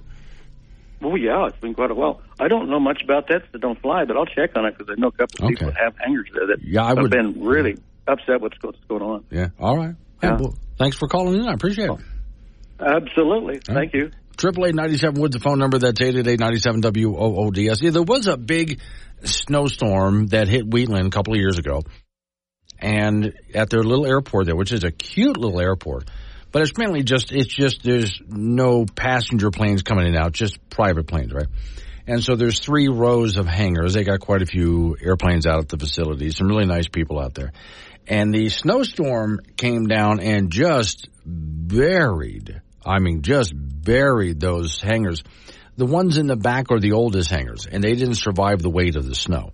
So a couple of years later, and they're still crushed over there. Mike is on the phone. Morning, Mike. Hey, I heard Judy talking about 12 in uh, Groesbeck. I grew up on at uh, about 12 from Interstate 94. Mm-hmm. It's kind of the uh, armpit of Michigan around there. Okay. How is it? These? Hey, I wondered. I had. I wondered something else too. If a guy gets addicted to the patches, do they tape a cigarette to his arm? Uh, yeah, that's probably the best thing to do. Yeah, yeah. I've often Yeah, wondered about. Uh, I've never, you know, smoked like that. I, you know, I, I don't know about the patch, but for those people who've used it, do they actually work? I don't know. It's supposed to be something that you can enjoy the nicotine without the cigarette until eventually you can give up the patch, right? Yeah, they're kind of chewy and tough to swallow. That's why I said if you, if you roll them up real tight, you can still luck, light those suckers. there you go. Just a guy asking questions. Yeah. you go. Catch you later. All right, thank you, Mike. Appreciate it. Triple eight ninety seven Woods the phone number. That's eight eight eight ninety seven W O O D. I did meet one time. This was in uh, Tampa Bay area. I met a lady who is a maid. She was cleaning the building I was in, and I noticed these were not nicotine patches. She had other patches up and down her body and on her neck and other places. And I asked. I asked her about all these patches. And she said she made extra money testing new drugs.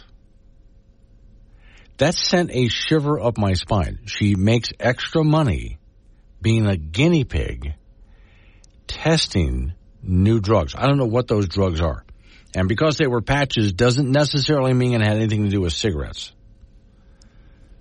So I thought you really want to go slapping patches with new experimental drugs all over your body so your skin can absorb that to find out what's going to happen. I guess if you need the money, but I don't. I can't can never imagine that I would need money that bad that I would do something like that. All right, coming up on some local business. That's news time. Right after local news, update on your weather forecast. Nice long segment of open phones. Now, since taxes were brought up, I do have a story from Cowboy State Daily in Wyoming. Homeowners want property tax relief but disagree on how to do it. That's the title of their story. You'll find it on Cowboy State Daily. I'm going to read from it and talk to you about it right after news and your weather forecast. It's Wake Up Wyoming.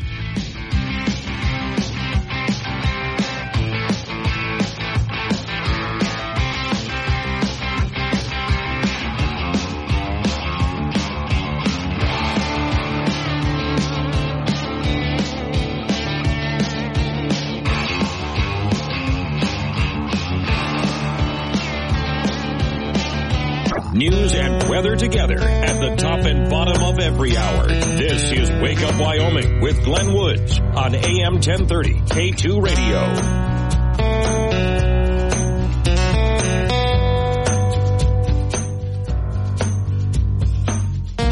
836 the time. It's Wake Up Wyoming. Back to the phones we go, which you can jump in anytime you want with any topic you want. Triple eight ninety seven Woods. That's eight eight eight ninety seven W O O D S. Rose is in Casper. Morning, Rose.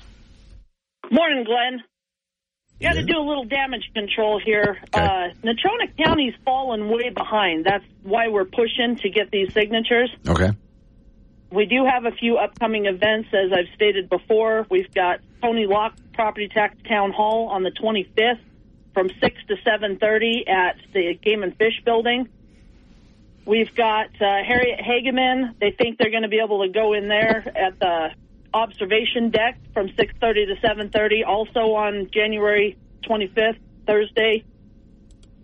There's uh, Saturday, the 27th, which is my birthday. I'm I'm trying to help the people to get something done instead of depending on our legislators. And then you were talking about that uh, Wyoming uh, politics page there that uh, Yeah, Cowboy State Daily. Cowboy State Daily, Yeah. rather. They, you know, I believe acquisition is the way we need to go. Okay. I agree with that. But thinking that our legislators understand anything about property tax relief is silly because there's just too much government. So Right. no way. Um, so on the the Eagles Lounge uh, Lodge at 306 North Durbin on the 27th from 10 to 2, we're figuring on. And there's a blood drive at Wyoming Gun Company on Friday, February 2nd. And they have invited us to come down there also so you can give blood and take back some of your blood. Yes, sir. yeah. I- You know, it does sound weird to say there's a blood drive at a gun company. that just okay. They might want to rethink that. But anyway, go ahead. And then there is the Hog Ice Fishing Derby. If I can get a four wheel or somebody with a four wheeler, I'm going to try to go out there and uh, be out on the ice. It's uh, Saturday, February 3rd through Sunday, February 4th from 7 o'clock a.m. to 3 o'clock p.m. Hmm. on Pathfinder Reservoir. Right. And then we are planning on being at the API Chili Cook-Off. Hmm. So You're, you're going to be just out there everywhere. Natrona County is falling behind. We really need to get the signatures from Natrona County. I've reached out to Casper Mountain landowners. I'm trying to reach out to the people of Vista West, and I'm trying to reach out to the people of Cold Creek. If anybody can pass this information on to those groups, I'm not having any luck joining the groups on Facebook. Okay. All right. Nice to see it working hard out there. Thank you, Rose. Oh, there's one more place. Oh, go for uh, it. Yeah. Glenn. A lady messaged me here. Dave's Dave's Darts and Billiards at 601 East Second Street Mm-hmm. during business hours. Any day of the week they can stop in. It's signed. Okay. All right. Thank you, All right. Rose. Keep Thanks, us posted. All right. Triple eight ninety seven was the phone number. Eight eight eight ninety seven W O O D S. Here's part of what she's talking about. So here's the story from Cowboy State Daily. It reads: Other than the state's biennial budget, property tax relief is the hottest topic entering into the 2024 legislative session, which begins soon, with a new ballot initiative that would slash property assessed values by 50 percent drawing both backlash and support throughout Wyoming. Now that also is not all properties. My understanding of that is it's homeowners, but okay. It says as politicians haggle about how best to address property tax rates, they've skyrocketed in some parts in recent years, not all over Wyoming, but in some parts. So Cowboy State Daily spoke with three Wyoming homeowners about what they believe is the best approach to property tax relief in Wyoming. Buffalo resident Thomas Moore said his property taxes have roughly tripled since he bought his home in 2016. He said most of these increases have happened over the past, let's say, three, four years. And Bondurant resident Jim, I have to actually look that up. I forget where that is in Wyoming. But anyway, Jim Jacobson said his property taxes went down after the 2018 Roosevelt fire. In the years since, they've shot back up more than doubling, especially between 2020 and 2023. Last assessment saw an increase of 37% from years before. Now, although Jacobson said he, he can afford the increase for some living on a fixed income, it can be devastating. Star Valley resident Mark Massey, 70 years old, worries that property tax bills continue to swell at their current place, he'll be forced to sell his home. This is one of the things that I've said for quite a while. I know a lot of you have agreed with this that Wyoming has been a good place to retire. Because if you retire in Wyoming, we don't even have a state income tax. Cost of living is low here, and if you own your home, you're you're safe. You're fine. Okay, but now we have a problem, and it's not because. And be careful about how I put this. It's not because you're local government has gone in and raised your taxes. It's because people have moved in that have a lot of money and what they're purchasing homes at and so on have has changed the assessed value of these homes. So taxes for everybody goes up. So this gentleman, Massey, a self-described conservative, is so serious about property taxes and the cause, he will vote for any candidate who can provide permanent property tax relief. He says it doesn't just affect homeowners, it affects everyone that lives in Wyoming. So Jacobs believes the state needs to offer a larger tax exempt for military veterans. The state also offers property tax rebate programs for those who make 125% or less of the median household income. Jacobs says the fact that homeowners must apply to participate is a problem. He has mixed feelings about ballot initiatives. On the one hand, Jacobs said he would love an opportunity to get a property tax break. On the other hand, he questions what it would do to the state's budget, so things have to be tailored. The ballot initiative, an estimate by the Wyoming Department of Revenue, will cause a $143 million hit statewide. The estimate is based on assumptions that every homeowner is eligible for the program. Massey said his most preferred solution would be an acquisition value-based taxation system in Wyoming, which he believes would force local governments to control their spending as a Wyoming homeowner in California in 19, as a young homeowner in California in 1978. He voted to support a similar measure. Remember Proposition 13 from way back then. Uh, an executive director of Wyoming County Commissioners Association said California had passed uh, that lower tax structure. It had to raise taxes elsewhere shortly after to keep things going. Massey disagrees, but says that even if that was the case, he didn't notice it. And at the time, he was making relatively a low wage.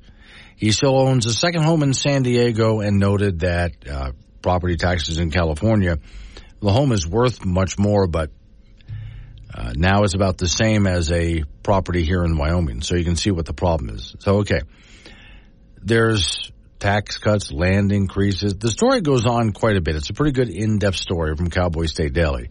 So I'd say it's worth looking into to see some of the solutions that are being offered up out there and see if you can think of anything that might be better than that. All right, coming up next hour, right after I get done with news sports weather and we get into the nine o'clock hour, if all goes well, your representative Harriet Hageman's going to join me. She has a border update. Now, I just got done talking about the border and some of the problems with the border. She has a update on the border, which might be helpful. Oh my God, the world's going to end in 12 years. And the only thing you can do is vote for a Democrat.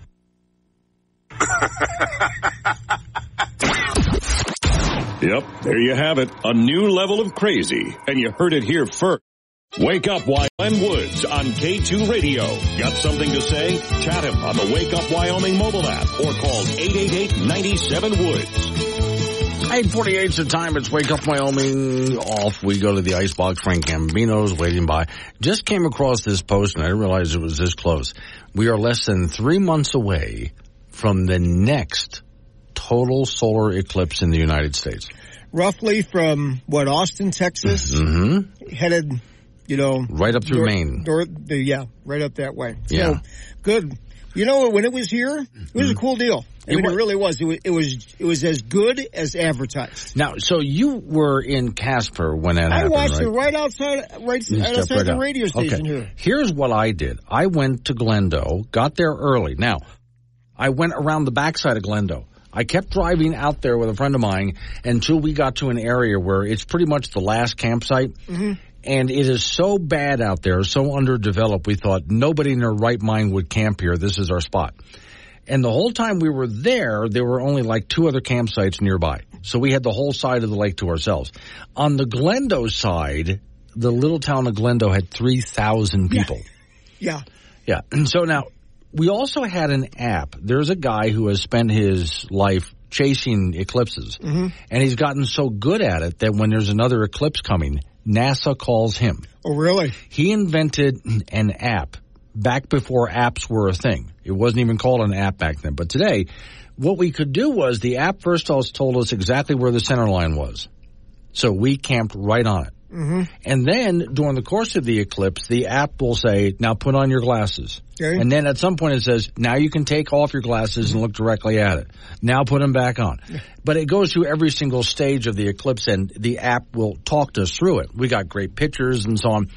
Now this is where when I left the eclipse with my friend, we of course are caught in that traffic jam trying to, we were in Cheyenne, trying to head back to Cheyenne, right? Oh, wrong direction, dude. oh man. Now, here's what I get to say, Frank. I got the privilege. I don't look at this as a bad thing. The privilege of getting stuck in the biggest traffic jam in the history of Wyoming. Okay. Y- yes, you were. Yes. It's not just the interstate. We tried the back roads. Made no difference whatsoever. I guess what the, from like from Casper to Denver was like eight hours. Yeah. Yeah, I mean it Eight- was eight hou- no. Actually, it was it was about yeah. I think it was probably about six hours to get from Glendo to Cheyenne. Took us about six hours. yeah, and again, yeah, some people might look at this. That's insane. Why? I got the privilege of saying I was caught in the biggest traffic jam in the history of Wyoming.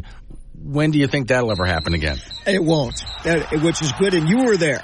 Men's college hoops tonight. The Wyoming Cowboys with a roadie at San Diego State this evening. The Pokes are coming off their best win of the season uh, over the weekend, downing Nevada 98-93. So they're 10 and 8 overall, 3 and 2 in Mountain West Conference play. UW player Sam Griffin was named the Mountain West Conference Player of the Week after throwing in 26 points against the Wolfpack. He's been averaging 18 points a game for the Pokes so far this year. San Diego State is 15 and 4. They're 4 and 2 in league play. They're good and they're very good at home. It'll be a 7 p.m. start tonight from San Diego. We'll have that for you on K2 Radio in Casper and KCGY in Laramie. Women's college hoops at the Division One level. The Wyoming Cowgirls with a home game tomorrow in Laramie meeting Air Force. UW coming off a very nice win over rival Colorado State over the weekend to get to 10 and 7 overall. They're 5 and 1 in Mountain West play and Air Force will come into tomorrow's game with a record of 9 and 10. JUCO basketball. The Casper College teams will be at Gillette College tonight. T-Bird women, they're rated 23rd in the country. They're 16 and 4 after an 84-65 win over Northwest DePaul on Saturday afternoon in Casper. Andy Schisler led the way for the Birds with 19. T-Bird men are 12 and 8 after an 89-74 victory over Northwest. They were led in scoring by Abdul Bashir with 27. The LCCC women's basketball team from Cheyenne 7 and 11 after an 82-67 loss to Eastern Wyoming on Friday in Torrington. And the LCCC men 11 and 9. They lost to EWC on Friday 88-86. And both of the Golden Eagle teams will be at Central Wyoming and Riverton coming up on Friday. Pro Rodeo Hillsdale, Wyoming native Brody Cress won the Saddle Bronc event at the National Western Stock Show in Denver over the weekend with an arena record 91 points. Picked up 11 grand for his work in Denver and placed fourth last season in the Saddle Bronc World Standings. High school cross country, Madison Antonino of Jackson, the Gatorade Athlete of the Year. She won the 4A cross country state championship in Cheyenne back in the fall and is the 3A state champion in the 3200 meters running for Pinedale. And high school indoor track and field from over the weekend, Gillette hosted a season opening event with close to 850 athletes participating. Caden Lee of Natrona won the high jump at 6'10. That is a mark that exceeds the existing indoor state record, but the state records can only be broken at the indoor state meet. He also won the triple jump. Laramie's Dominic Everly won the 800 and 1600 meter runs. On the girls side, Laney Berryhill from Laramie won two events, the 400 meter dash and the 1600 meter run. And that's it in sports. I've added a couple more pictures from your um, website there, which is Wild Preps. yes. Yeah, to the uh, at the end of every year, the best, I mean, most dramatic pictures from that site. so just a hint to parents out there: send those pictures. Send them in, yeah. Use the Wyoming Wild Preps app. Yeah. You know, we'll, we'll take them. Yeah. And then whenever I find a picture where I go, wow, that really stands out. That's just amazing. I add it, and at the end of the year, I just put all of those in the gallery for everybody. I, I want you to put some pictures of the traffic jam in there too, if you have any. Okay, yeah. Do you, do you have pictures of the traffic jam? Um, after the eclipse? I don't. No, uh, the tra- Oh yeah. Oh, the traffic jam after the eclipse. Yeah. I do somewhere. I'll have to go back and dig around. I but- thought you would stand on the on the roof of oh, the car. oh, we made just- friends. We made friends. Frank. Right, we had lifelong. time. oh, of course you. Yeah, especially when someone really has to go bad and they're out in the middle of nowhere on the highway and there's Yeah. nowhere to go. Brought Oh, your chairs out there and you're really good. interesting. Thank you, Frank. It's Wake Up Wyoming.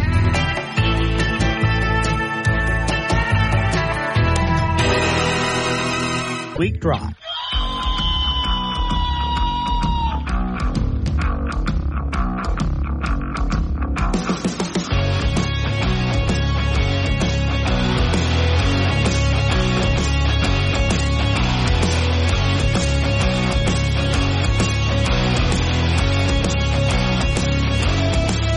Nine oh six the time. It's Wake Up Wyoming. Hold those calls for just a bit because we got a guest on the line here. And then we'll go ahead and get back to open phones. Harriet Hageman joins us. Are you in state or out of state? I am in state. Okay. I am in Cheyenne, Wyoming right now, and I'm heading to Casper tomorrow. Okay. Now, I ju- just one item before we get into what you're calling about today.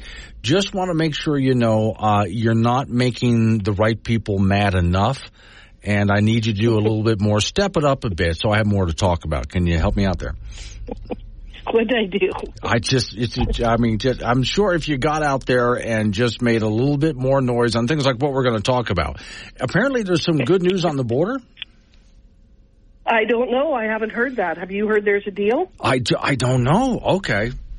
All right. I thought there was something good going on maybe on the border, but then again, I do know that Biden said he was going to do something about it, but that doesn't give me a lot of hope. That should that shouldn't give you a lot of hope. No, uh, really that should not, under any circumstance, give you a lot of hope because I don't anticipate that he's going to do anything. What's interesting, though, is You know, the Supreme Court ruled yesterday in a five to four decision that that, that the feds could cut the razor wire. Yeah. They didn't issue a written opinion with that, which they should have if they were going to make that decision.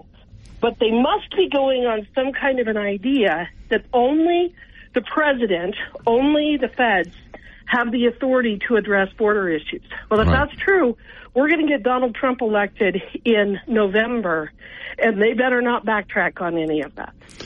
Okay. I That's did, the only silver lining I see coming Yeah. out of that decision. well, I did mention one other thing this morning, and that would be that they can go ahead and cut that wire, but this is Texas. They have more wire. They have more wires. That's Yeah. right. Mm. I was down there in that particular area a couple of weeks ago. I was in Eagle Pass, Texas. I was on that exact bank, and while we were there, about six or seven Venezuelans came through, crossed over the razor wire, mm-hmm. and the Border Patrol picked them up and took them for processing. While we were doing a press conference, we had people walking across the river behind us. Right. So it's an open border. My concern is I don't trust the Senate. I'll be very honest with you. I do not trust the Senate to actually do a border security bill. Okay. I trust them to do an amnesty bill. I trust them to do a we're going to process everybody and we won't call it amnesty, but we'll give them all green cards or work permits bill. But I don't trust them to do a border security bill because if they wanted to do a border security bill, they would pass H.R. 2, which we passed last year, which is the strongest border security bill ever passed by Congress. Okay.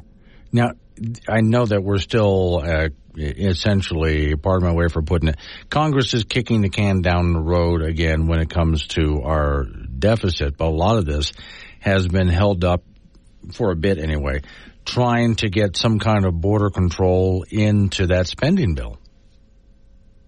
That's part of it, and it's also the supplemental bill because Joe Biden wants another $60 billion plus dollars for Ukraine, and then we're trying to get $13 billion to Israel. I will support the funding for Israel. I will not support the funding for Ukraine. We've had no audit. They will not tell us where the money is going. We do know that over 50% of the money that we have sent to Ukraine is paying for their government services, for uh, garbage collection and for pensions and things like that. We're $34 trillion in debt. Ukraine isn't the 51st state. We have 50 states that we need to take care of right here. And until we've done that, I don't think we need to be sending money there to, cut, to run their government. Okay. So between now and the presidential election, really what can Congress do? I mean, other than swapping out presidents, what's what do we do here? Because we've got how many people now that have crossed the border? Over six million. I I think it's probably closer to 11 million. Oh wow! And we have over a million gotaways. And keep in mind, and I've been down there as I've said, we're very good at processing people coming in illegally into this country. If there's one thing you can say about a federal bureaucrat, they know how to fill out paperwork. And so they're really good at filling out the paperwork and making sure those people get into our country. So when you're a gotaway, you are intentionally avoiding being detected because when you come here, they give you services, they give you money, you're getting housing. So when you're trying to get in without being detected, you're bringing in the drugs, you're the human smuggler. I was visiting with a sheriff down there on the border and he comes from a huge county, an enormous county. I think it was like the size of Rhode Island or something like that. And it's it's kind of like what you'd see in Goshen County, you know, little tiny towns of 450 people and maybe a town of 3,000 and that sort of thing. They found a safe house in that county where it was a chop shop. It's where they were doing their human trafficking. They were doing massive amounts of drug dealing and drug running through that county with that safe house. It was a warehouse, an abandoned warehouse. They didn't even know it was operating. By the time that they went in there, this was a multi-million dollar, multi-million dollar business being run in his county, in this little tiny rural county out in the middle of nowhere. And I think that ought to give everybody pause about what's going on in that border because that could be happening in Goshen County, Wyoming. Yeah, and it is affecting the entire nation as well because it's not just the flood over those border towns, as small as they are, like you just mentioned, but these people then pour into the rest of the country, and I think that affects everything across, especially those sanctuary cities that are complaining about having to be sanctuary cities. Well, it affects everything just because if it's a deflection of resources to something we shouldn't be spending these resources on. So right now, one of the big battles we're having in Congress is that the the uh, the Biden administration in the state of New York has taken over a national park and put up tents to the tune of millions of dollars in expenses, and they're housing they're housing my uh, illegal aliens in our national parks. Okay, think about that. They're housing illegal aliens in national parks in big, huge tent cities. Well, New York is notoriously rainy, but whatever that, when it rains there, that particular national park floods. So what did they have to do? They had to close down a high school, put all the kids in remote learning so that they could convert that high school to an immigrant uh, to an immigrant processing center and, and living center. You and somebody got in there and they were doing filming. It's unbelievable what we're doing, what they're doing to our cities, what they're doing to our water tables with the waste and the filth. All of the things are affecting us. And we have an administration that is absolutely unwilling to secure that border, which tells you. So when we went down to Eagle Pass, in the previous three to four days, they had been processing literally uh, thousands of people a day through Eagle Pass, Texas. When we were there, they had maybe 165 people. They knew we were coming. They notified them that they were coming, and they were able to shut down the, the, the flood of illegals coming across that border the day that we were there. What that tells me is that this administration is in contact with the cartels because they're the ones that are doing the human trafficking, and they have the ability to shut down these flood of illegals. All they have to do is remain in Mexico policy. All they have to do is re-implement the policy that you have to seek asylum in the first safe country that you come to. All of the, those are just some of the simple things they would have to do, and they could stop that flood. They couldn't do it. They won't. They are invading our country intentionally. Okay, so now to allow the flood is one thing. To stop it, of course, let's say we actually did that. How do you reverse course? They're going to have to deport. Yeah. I know people don't want to talk about that, but we don't have any choice. We're going to have to deport. There is a, one of the things that I've been terribly concerned about because I've been reading about it for a while. Some of these countries in South America especially are unloading people out of mental institution and prisons and they're sending them north. They don't want to pay for him anymore. They don't want to have to take care of him. They just arrested a guy from Colombia who had been convicted in Colombia for murder and released in prison, and they have found him here in the United States. They've got a guy, I, I mean, you just read these horrific stories. The little girl, the little autistic girl that was raped in her bed and murdered by the MS 13 gang member.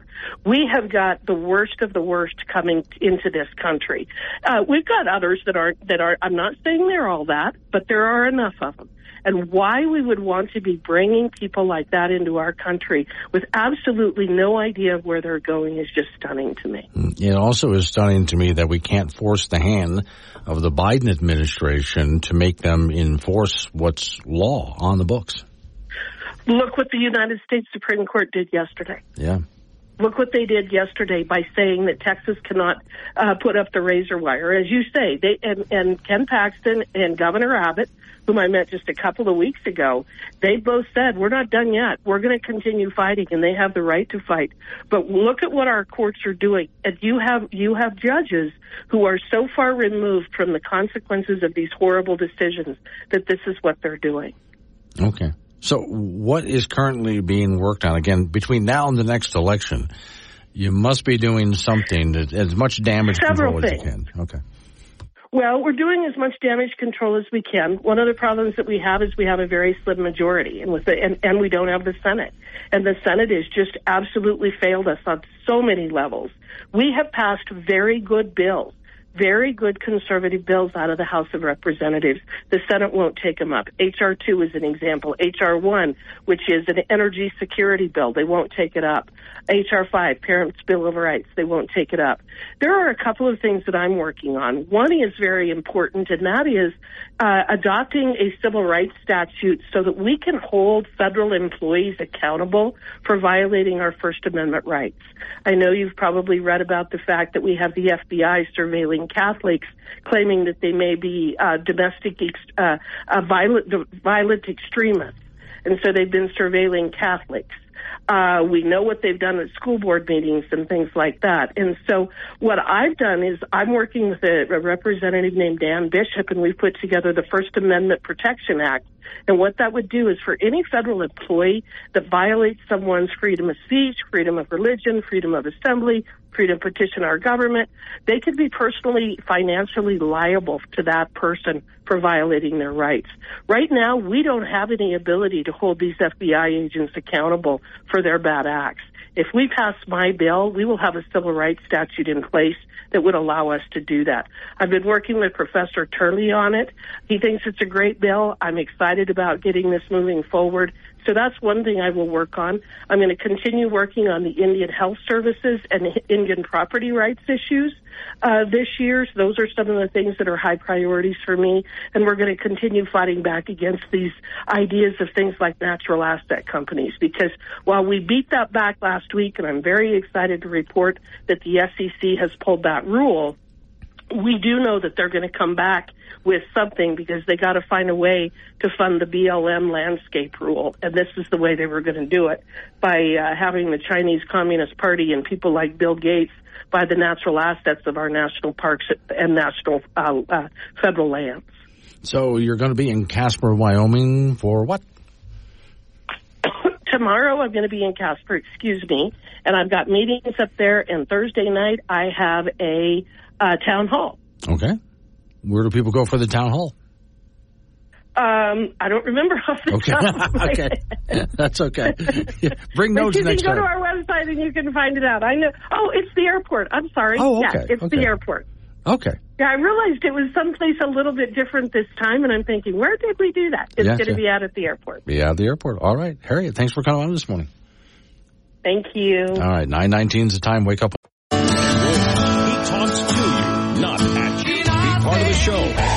888-97 Woods. This is Wake Up Wyoming on K2 Radio. Hey, hey, hey.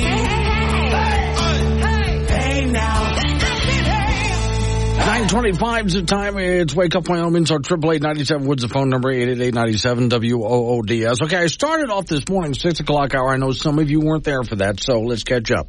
They're coming for your coffee. Now, for you people who don't drink coffee first thing in the morning, hell's wrong with you? But for the rest of you, you understand. And yeah, I do like it's. I, I've gone mornings without my coffee, and I'm fine. But I do really enjoy my morning cup of coffee. When I get here to work, I have a cup in front of me as I begin putting together this program and writing articles for you guys. Okay, they're having the World Economic Forum, right? And of course, besides talking economics, they have to talk climate change. Get a load of this guy. He's a Swiss banker. We'll be having our coffee before the session, and, and you raised the coffee example. I'd love just to give you the chance to expand on that. Basically, the coffee that we all drink um, emits between 15 and 20 ton of CO2 per ton of coffee. So we should all know that this is every time we drink coffee, we are basically putting CO2 into the atmosphere. Um, the other, and one of the reasons is because most of the coffee plantation, or most of the coffee is produced through monoculture, and um, and and monoculture is also affected by climate change. Um, the quality of these nature assets is uh, deteriorating quite rapidly. Okay, let's take a look at this. Um, first off, when he says, well, you know, you produce this much CO2 every time you produce a, a ton of coffee. Uh, CO2 is not a pollutant. It's good for the planet Earth. We're not in a climate crisis. Let's get that out of the way right now. So they're producing a lot of CO2 to make coffee, good. How much CO2 do they produce to make anything else? Corn, flour, oranges, apples. Name something. Name anything. Yeah. Are they going to? I'm sure they'll go after. They've already gone after beef and bacon and stuff like that. But now you're just trying to have a breakfast, right? Cup of coffee, got some eggs, you I got some sausage going there. Uh, Just a basic little breakfast here. Now they're going to get on your case because you had a cup of coffee, and then everything else on your plate, of course, is going to have a massive carbon footprint too, right? As if that's a bad thing. Go one day without coffee. I can't stop drinking the coffee. I stopped drinking the coffee. I stopped doing the standing and the walking and the words, putting it to sentence, doing. Yeah, okay. So you see the problem that's going to be for a lot of people if we had to give up on coffee, but that's the latest thing that you're going to have to give up on. Is uh, oh yeah, be, and by the way, enjoy those bugs too. Eat eat bugs, and you have to put nut milk on your bug cereal, and then uh, you're not allowed to have a cup of coffee to wash that down with because there's so so much CO2 output. Now you can kill the guy's argument right away by showing him that CO2 is not a pollutant and is actually good for the planet. That destroys the whole argument there. It's okay to put CO2 out. And also the idea, well, climate change. I've read these articles too. Climate change is destroying the coffee crops out there. No, it's, it's not. Climate change is a natural thing. And there are times if you're growing coffee in a certain region of the world and that region starts to change, its climate starts to change, that would be a natural thing. And so you grow coffee somewhere else. Hey, make a greenhouse and grow coffee for that man. All right, coming up on some local business we have to take care of. We're going to roll into news time after that national local update on your weather forecast. It's Wake Up Wyoming.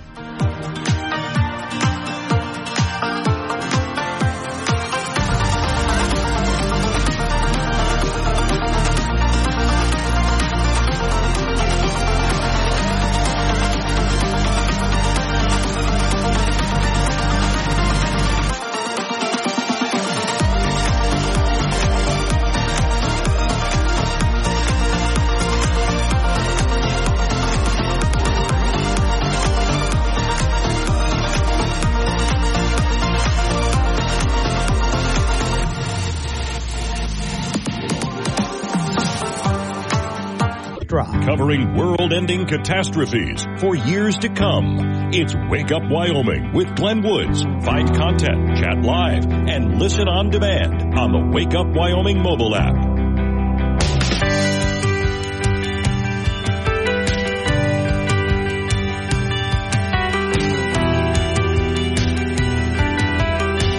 Nine thirty-six the time. It's Wake Up Wyoming. Triple eight ninety seven Woods phone number eight eight eight ninety seven W O O D S. Greg in Laramie. Morning, Greg. Wait a second, Greg. Hold on.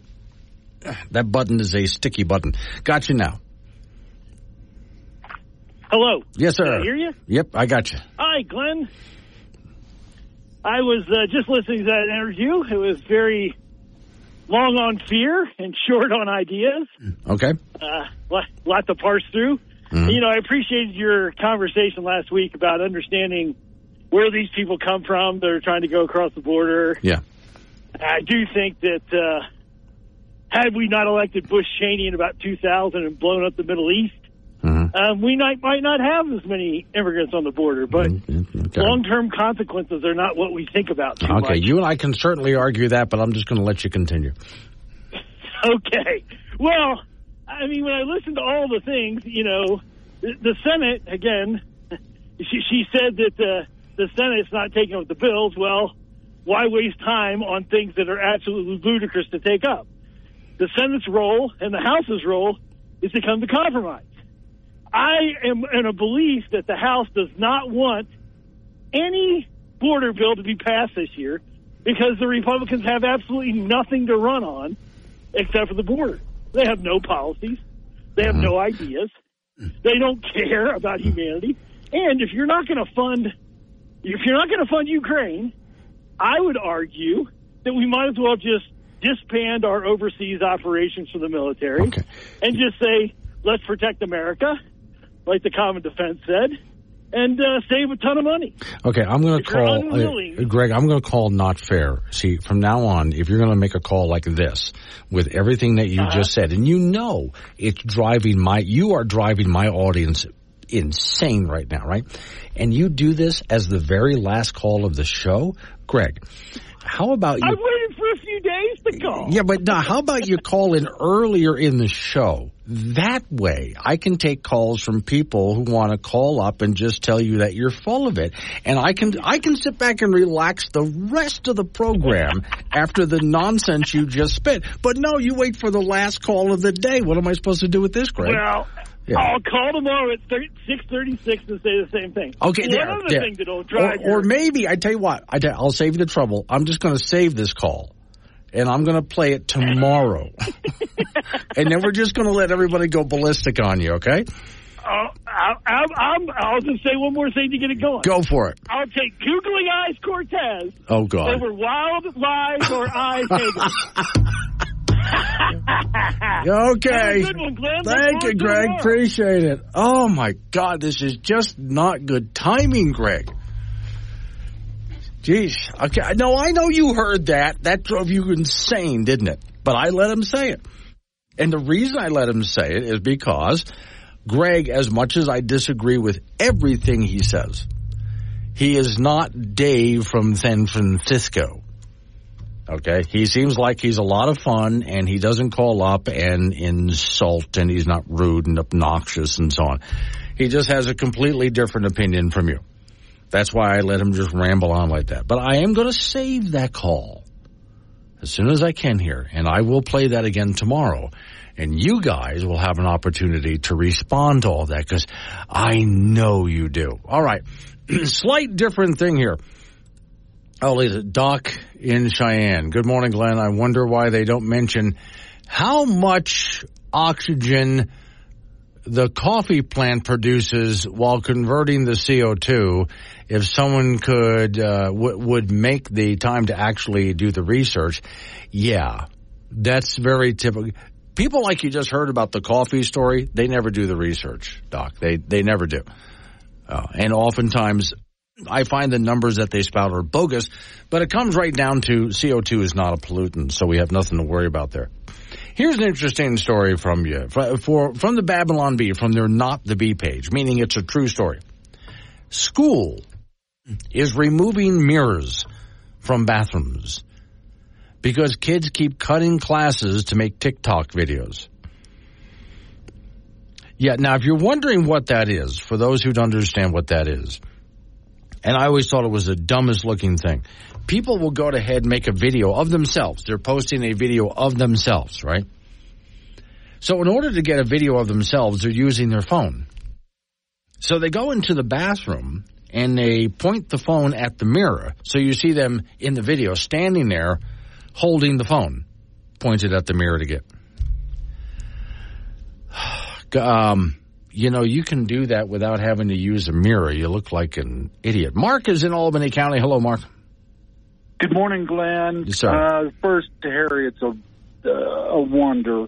Yeah. I uh, support her 100%. Second, the treasurer, the assessor, and the clerk will be at the fairgrounds in Albany County this evening, I believe at 5.30, to discuss property taxes, Yeah. the county budget, and elections. I'll have the People's Initiative to reduce property taxes there.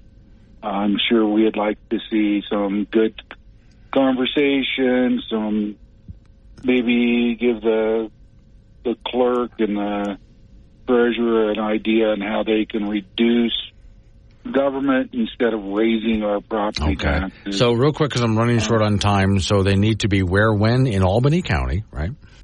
Albany County Fairgrounds, five thirty, I believe. Okay. And uh, thank you very much. Absolutely. It's Wake Up Wyoming. So why do you drink coffee every day? You gonna die without it? No, but you might. Admit it, you were hoping somebody would say that. The only show broadcasting from a bunker under Devil's Tower. Hey, it's cold down here. Wake Up Wyoming with Glenn Woods, 6 a.m. weekdays on AM 1030 and FM 95.1. 848 is the time. Wake up Wyoming off to the icebox we go. Frank Gambino waiting by. So Frank, I have a picture in front of me. Okay. It's of a mom. Now I often compare, you know, life back then to life today. And this is a mom back in the 1970s, it looks like, right? And she, her little girl is in front of her. Mom is kneeling down to help the little girl zip up her coat. Okay. Right? and it says, and I didn't notice this until I read the words and I thought, oh, I see it now. Holding mom's cigarette while she zips my coat. yeah. I know there are adults Yeah. that have they've told me when they were kids, Yeah. lit their mother's cigarettes. Oh yeah, yeah, that's true.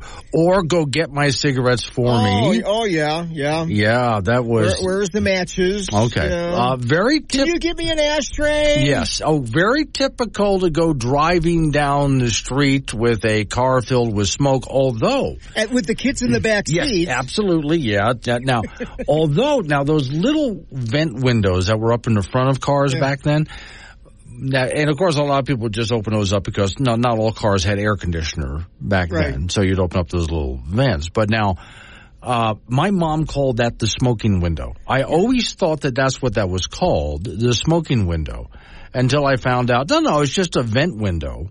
But my father would open that up when he lit a cigarette while driving.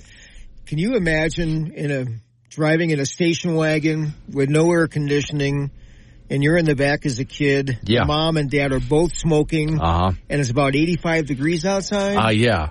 Yeah. Times were really different. Also, I was telling somebody just yesterday that when I would go to school, uh, I this is kindergarten now, but that's before I moved to Florida. So in kindergarten, I was in New Jersey, and school was about a mile and a half up the road. Mm-hmm. So mom would go ahead and help me put my coat on. Mom didn't smoke, dad did, but mom would help me put my coat on. And then she would open up the front door and it was my job to walk myself to school, about a mile and a half, which I did just fine in kindergarten. Mhm. Try doing that today. Oh no way! Yeah.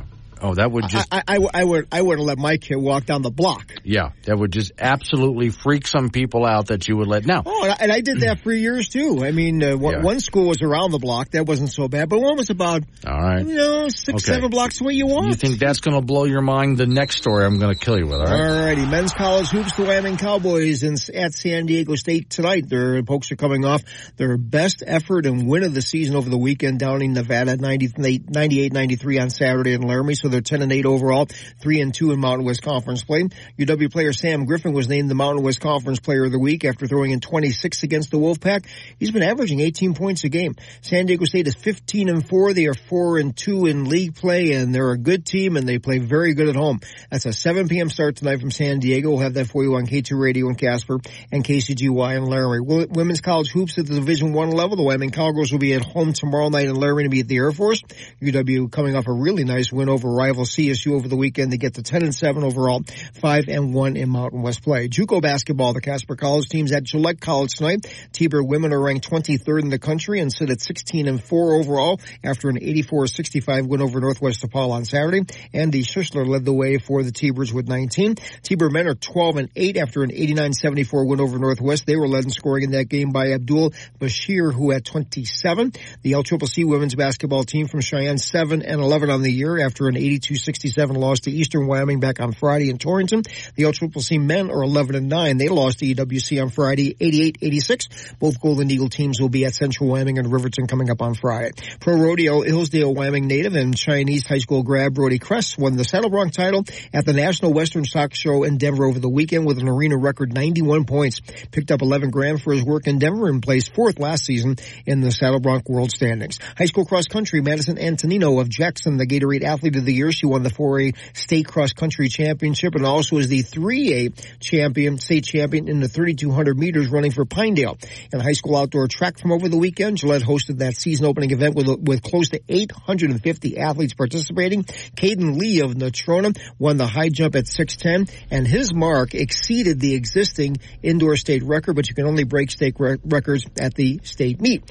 And was there, he also won the triple jump. Laramie's Dominic Eberly won the 800 and 1600 meter runs. On the girls side, Laney Berryhill of Laramie won two events, the 400 and the 600 1600 meter run. That's it in sports. Okay, so here's Here what we, you would not be able to do this today, I don't think. But so when I was in like fifth and sixth grade, my parents decided to try sending us kids to some private schools. Okay. All right. so mine was way on the other side of the state of Florida, right?